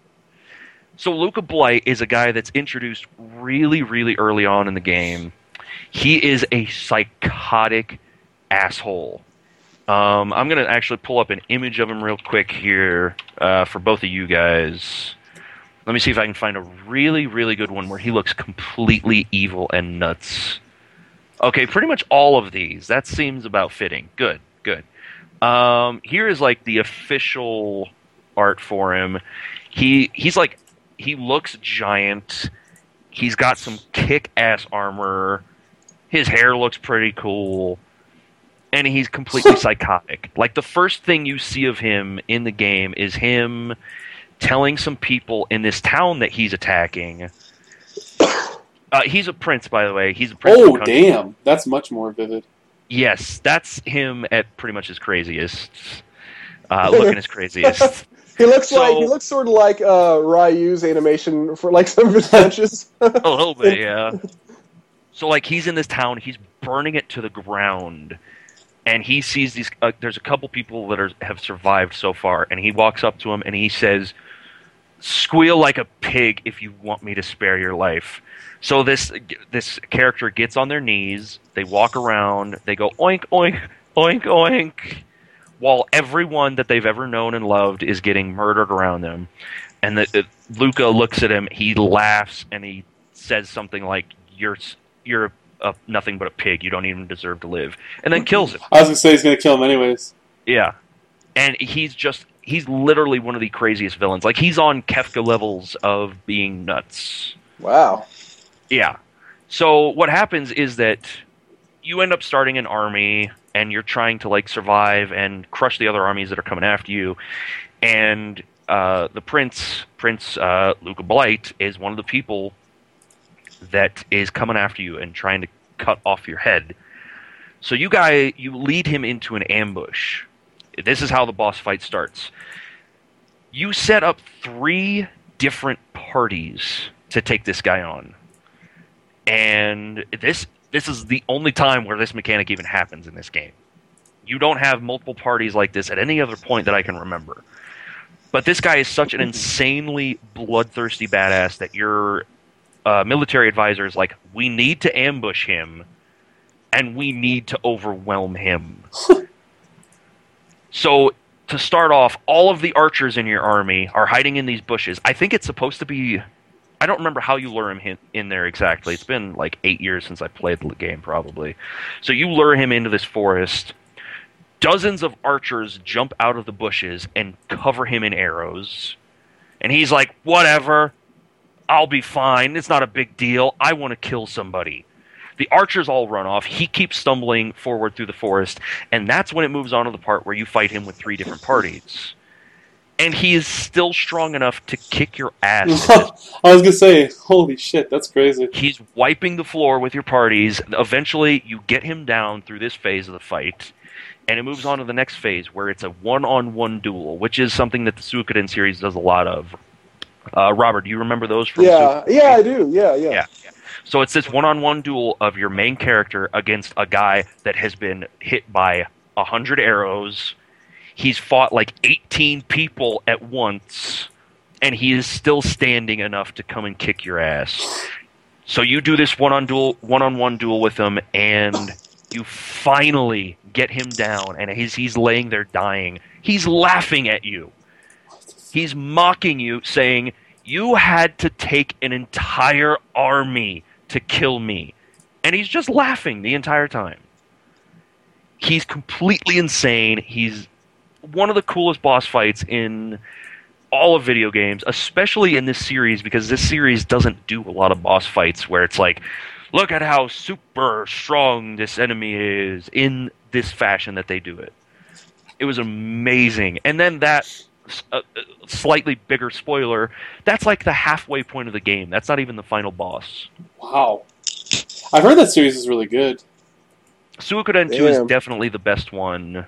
A lot of I've people like too. 3. I thought 1 wasn't bad, and then uh, 4 is apparently awful because of the encounter rate. And Oh, I didn't even know 5 is there was a to fourth be- There's a Yeah, fourth and fifth? I think it goes up to Yeah. six, doesn't it? No, it goes. It ends Oh, at five. 5. Okay. I actually didn't know that. So yeah, Luca Blight, one of the craziest boss fights in all of video games. Is he referenced in Suikoden 3? Because I kind of, I mean, the name sounds very familiar. Probably. Let me um, see if I can find his death speech really quick. See if there were any like really really good lines. Oh, okay. Okay. There's the duel with him. My God, that guy is insane. He's like telling you how stupid it is that you think you can end this war. It's it's just amazing. I can't find any great lines right now, and I don't want to hold this up too much. So, uh, Jay. So yeah. Oh, okay. Here, here's the big one. He says, "Sorry about that." He Sorry. says, "Look at me. I am sublime. I am the true face of evil." And then he dies. Finally. What a badass. He When I grow up, really I'm, I'm gonna be him. All right. So sorry, Jay. Go ahead. So we're gonna end on a really high positive note, and we're gonna talk about another boss from Final Fantasy Tactics. Oh. So I'm still kind of teetering which one I wa- which one I want to talk about more, but I'm gonna go with Gafgarion. The f- Oh, okay. That's a yeah. pretty good. Yeah. Oh, Robert just leaves. No, he dropped. So, so I don't want to do too many spoilers, but essentially, this character does some of the most fucked up stuff you can possibly do to another human being, and then he basically lures you into a boss fight where he has you outnumbered, outmanned, outclassed, outleveled, and it is the toughest boss fight ever. The one at the gallows.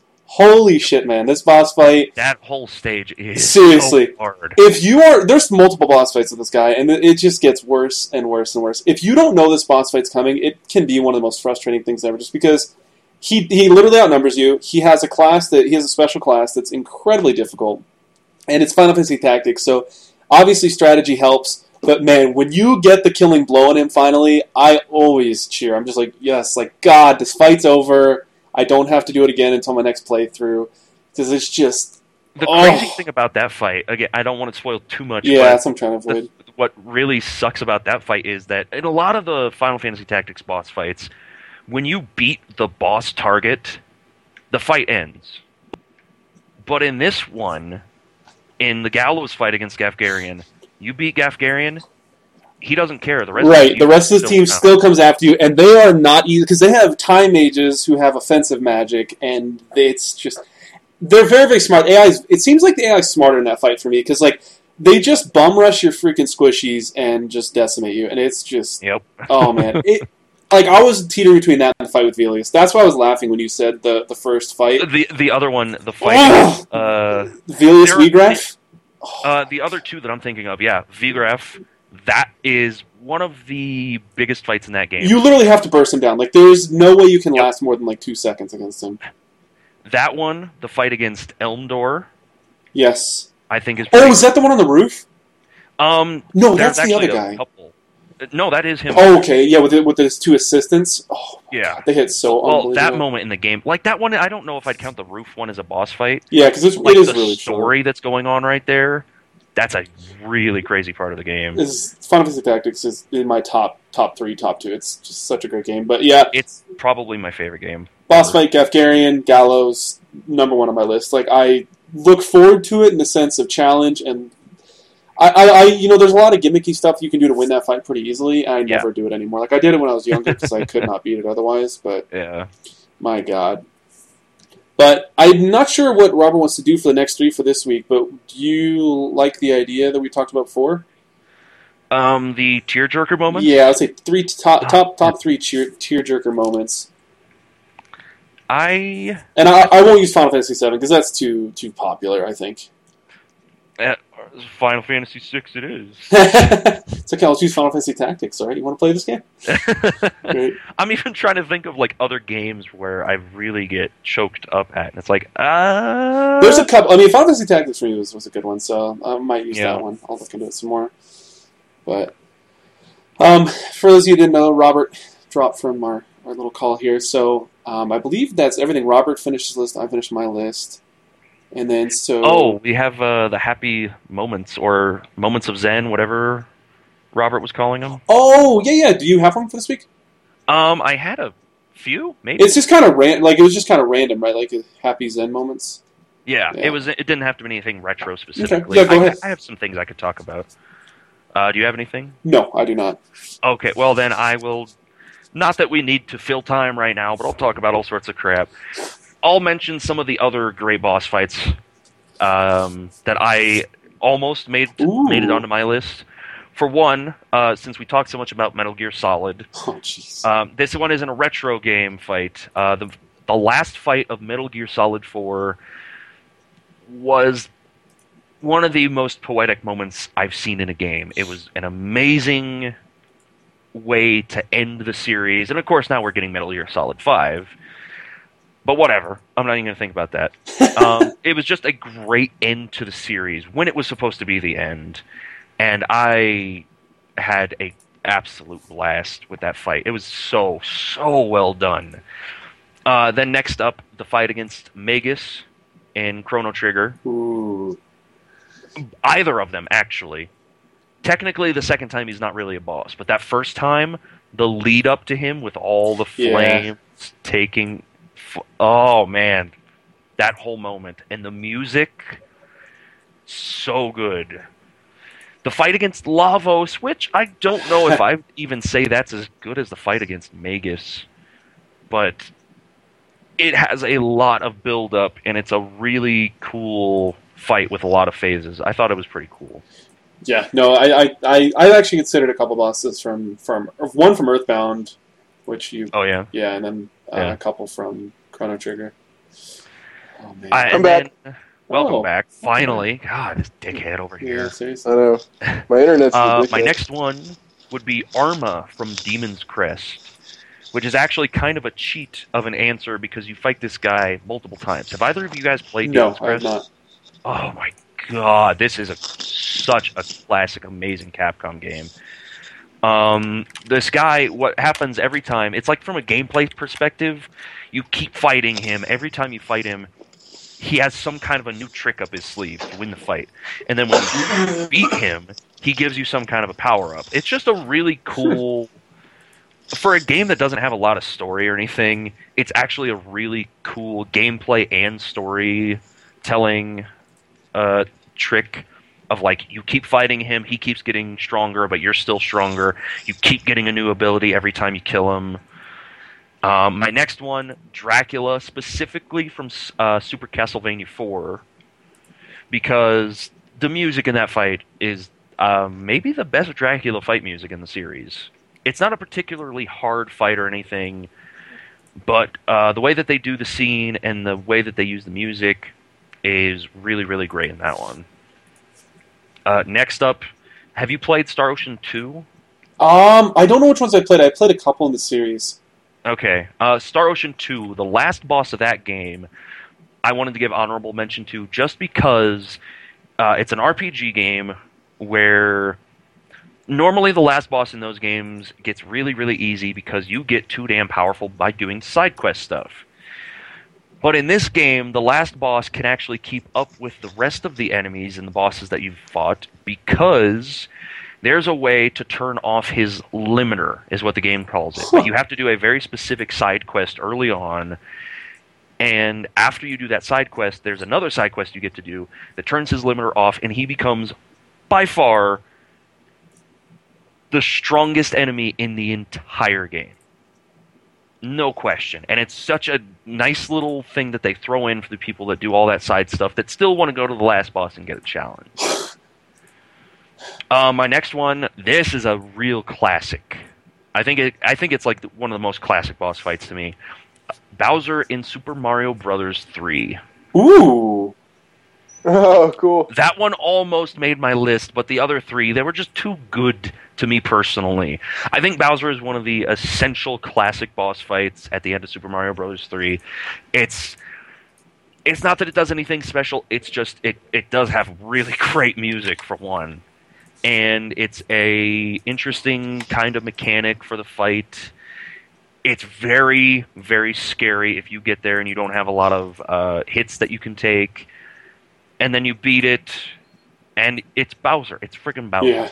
It's an icon of gaming, and it's it, unlike a lot of the other Super Mario's. Uh, uh, well, specifically Super Mario One, where you see Bowser over and over and over. This is the only time you see him in this game, and all of a sudden you finally see him this first time, and this is it. This is the big moment. I've never beat the third one. I'll beat the first and second one. You've never beaten it? Mm-mm, I need to. Whoa, God. that's crazy. Yeah. Wow. Um, and then my next one, I don't know. I don't. I don't think this one is even quite on the level of the rest of them. But it's uh, Ganon in Link to the Past. Oh, I think it's say Majora's Mask. Sorry. he's not even in. I know he's not. I just want to fuck with you. Ganon in Majora's Mask. I thought it was the best boss fight ever. It's a super secret one. You've probably never seen it. Uh, but the one in Link to the Past, I think, is really cool because, like, all of a sudden he just kind of is there. Like you know you've been chasing him this entire time, but then all of a sudden you do one boss fight and then boom, it's Ganon right there. And you jump in there, and it's got a lot of really cool mechanics to the fight, with uh, having to keep the torches lit and all this, having to use different weapons, having to have a couple of specific weapons to beat him and stuff. It's my favorite Link to the Past, and it's my favorite Ganon fight for sure. And that's that's all of the uh, bosses that I really had in mind that I was arguing You had about. some. You had some good ones, even even though they weren't on your list. They're still really good ones. Yeah, I think uh, out of those, Magus and Bowser are probably my favorite ones for sure. Yeah. And then Yeah, I had a got- little uh, note that said Metal Gear Solid bosses? Oh God, mark? stop it! But like, No I more Metal Gear Solid. touch on enough of No those. No more Metal Gear Solid.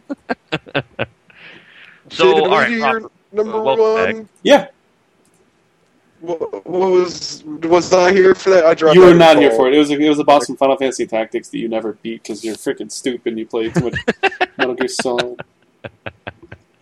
Okay. Okay, I'm sorry, guys. Fix it. All right. So So Well, we well, were well- just kind of doing our moment of zen.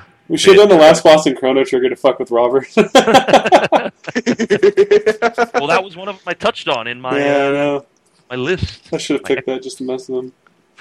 the mask in Majora's the last Yeah. boss in Chrono Trigger. That's good. So, Robert, did you have a moment of zen for this week? Um, I did, but however, um, I, I wanted to, we, we we had another uh, listener mail Ooh. that I want to read okay. real quick. It's it's from the same guy, Shane Sanderson, who sent us an email last time. Um, and this is what Shane said. Uh, hey guys, I just heard the new hot podcast. Oh, and we- we gave him a little shit for the subject line of his email was "How do."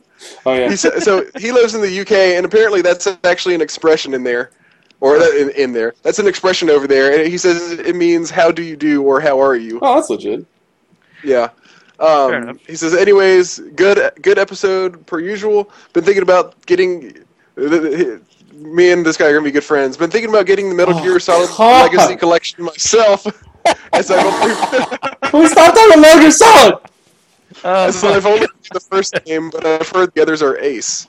They're Um, terrible. They're terrible. He said, he said I've played some of. Hey, we- we're gonna be really good friends too when you read when you hear the, uh, another part in a minute.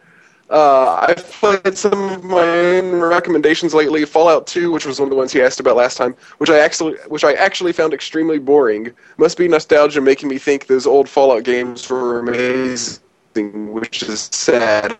is Robert going? Yeah, uh, he's also got for touched on okay. Theme Hospital. Is It's as good as ever, although harder than I remember. What? Your mic was like you were Megatroning for a second, but you're good. Yeah, now. your connection was shitting itself. You're okay now. No, it's not. Well, or maybe he's gone.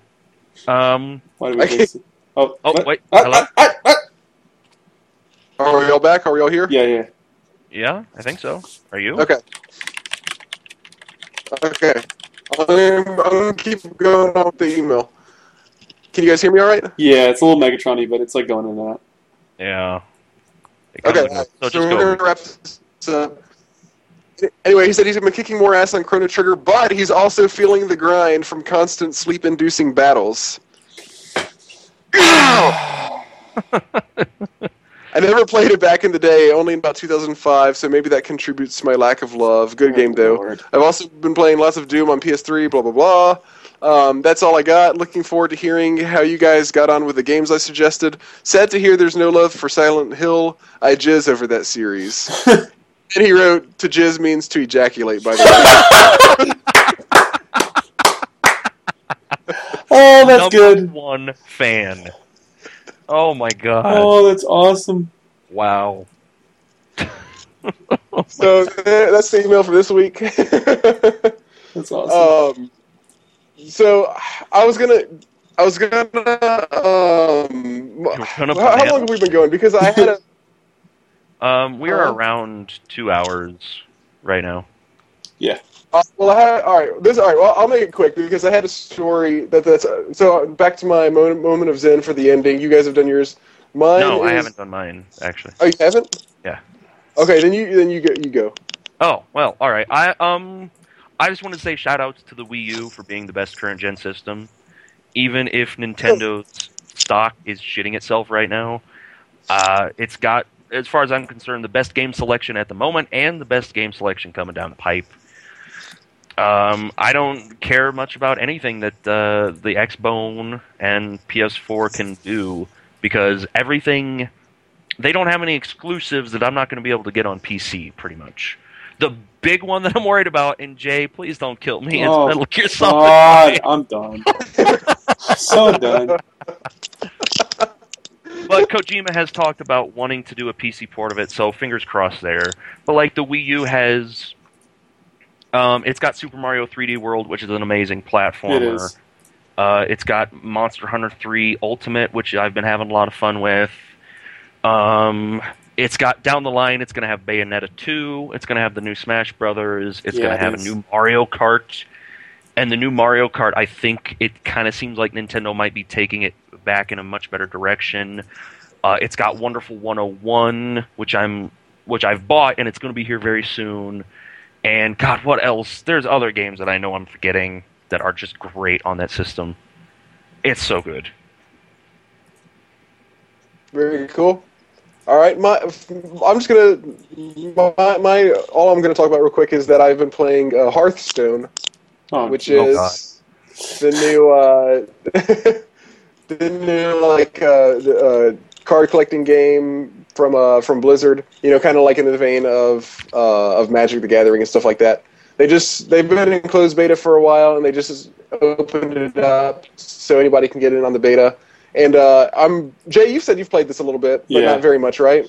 Yeah, so I'm. I'm having it's not your I'm having tons of fun with it. Um, I, I I've been I've put in a lot of hours over the past week. I don't feel like it's one that I'm going to get like heavily addicted to or anything, but it's definitely got that touch where it's like everything just is like tweaked, just like so. It's just everything about it is so much fun. And I usually when I finish a game, I want to go right back in and play another one. So uh, check out Hearthstone. Again, it's free to play. You know there are of course some microtransactions, but nothing that you have to do. Nothing you know overly, nothing, nothing uncalled for as far as that goes.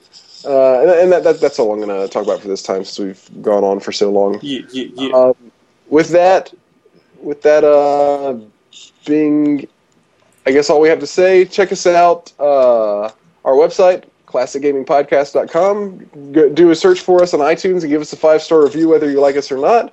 Follow us on Twitter, Class Gamescast. Um, Question mark? follow me. I'm on Twitter, King Octavius. Check out. I don't know if Blake has pimped his stream yet, but check him out at twitch.tv slash slackaholicus. And is that it, guys? Are we done with this episode? All right. I think then that's we'll, it.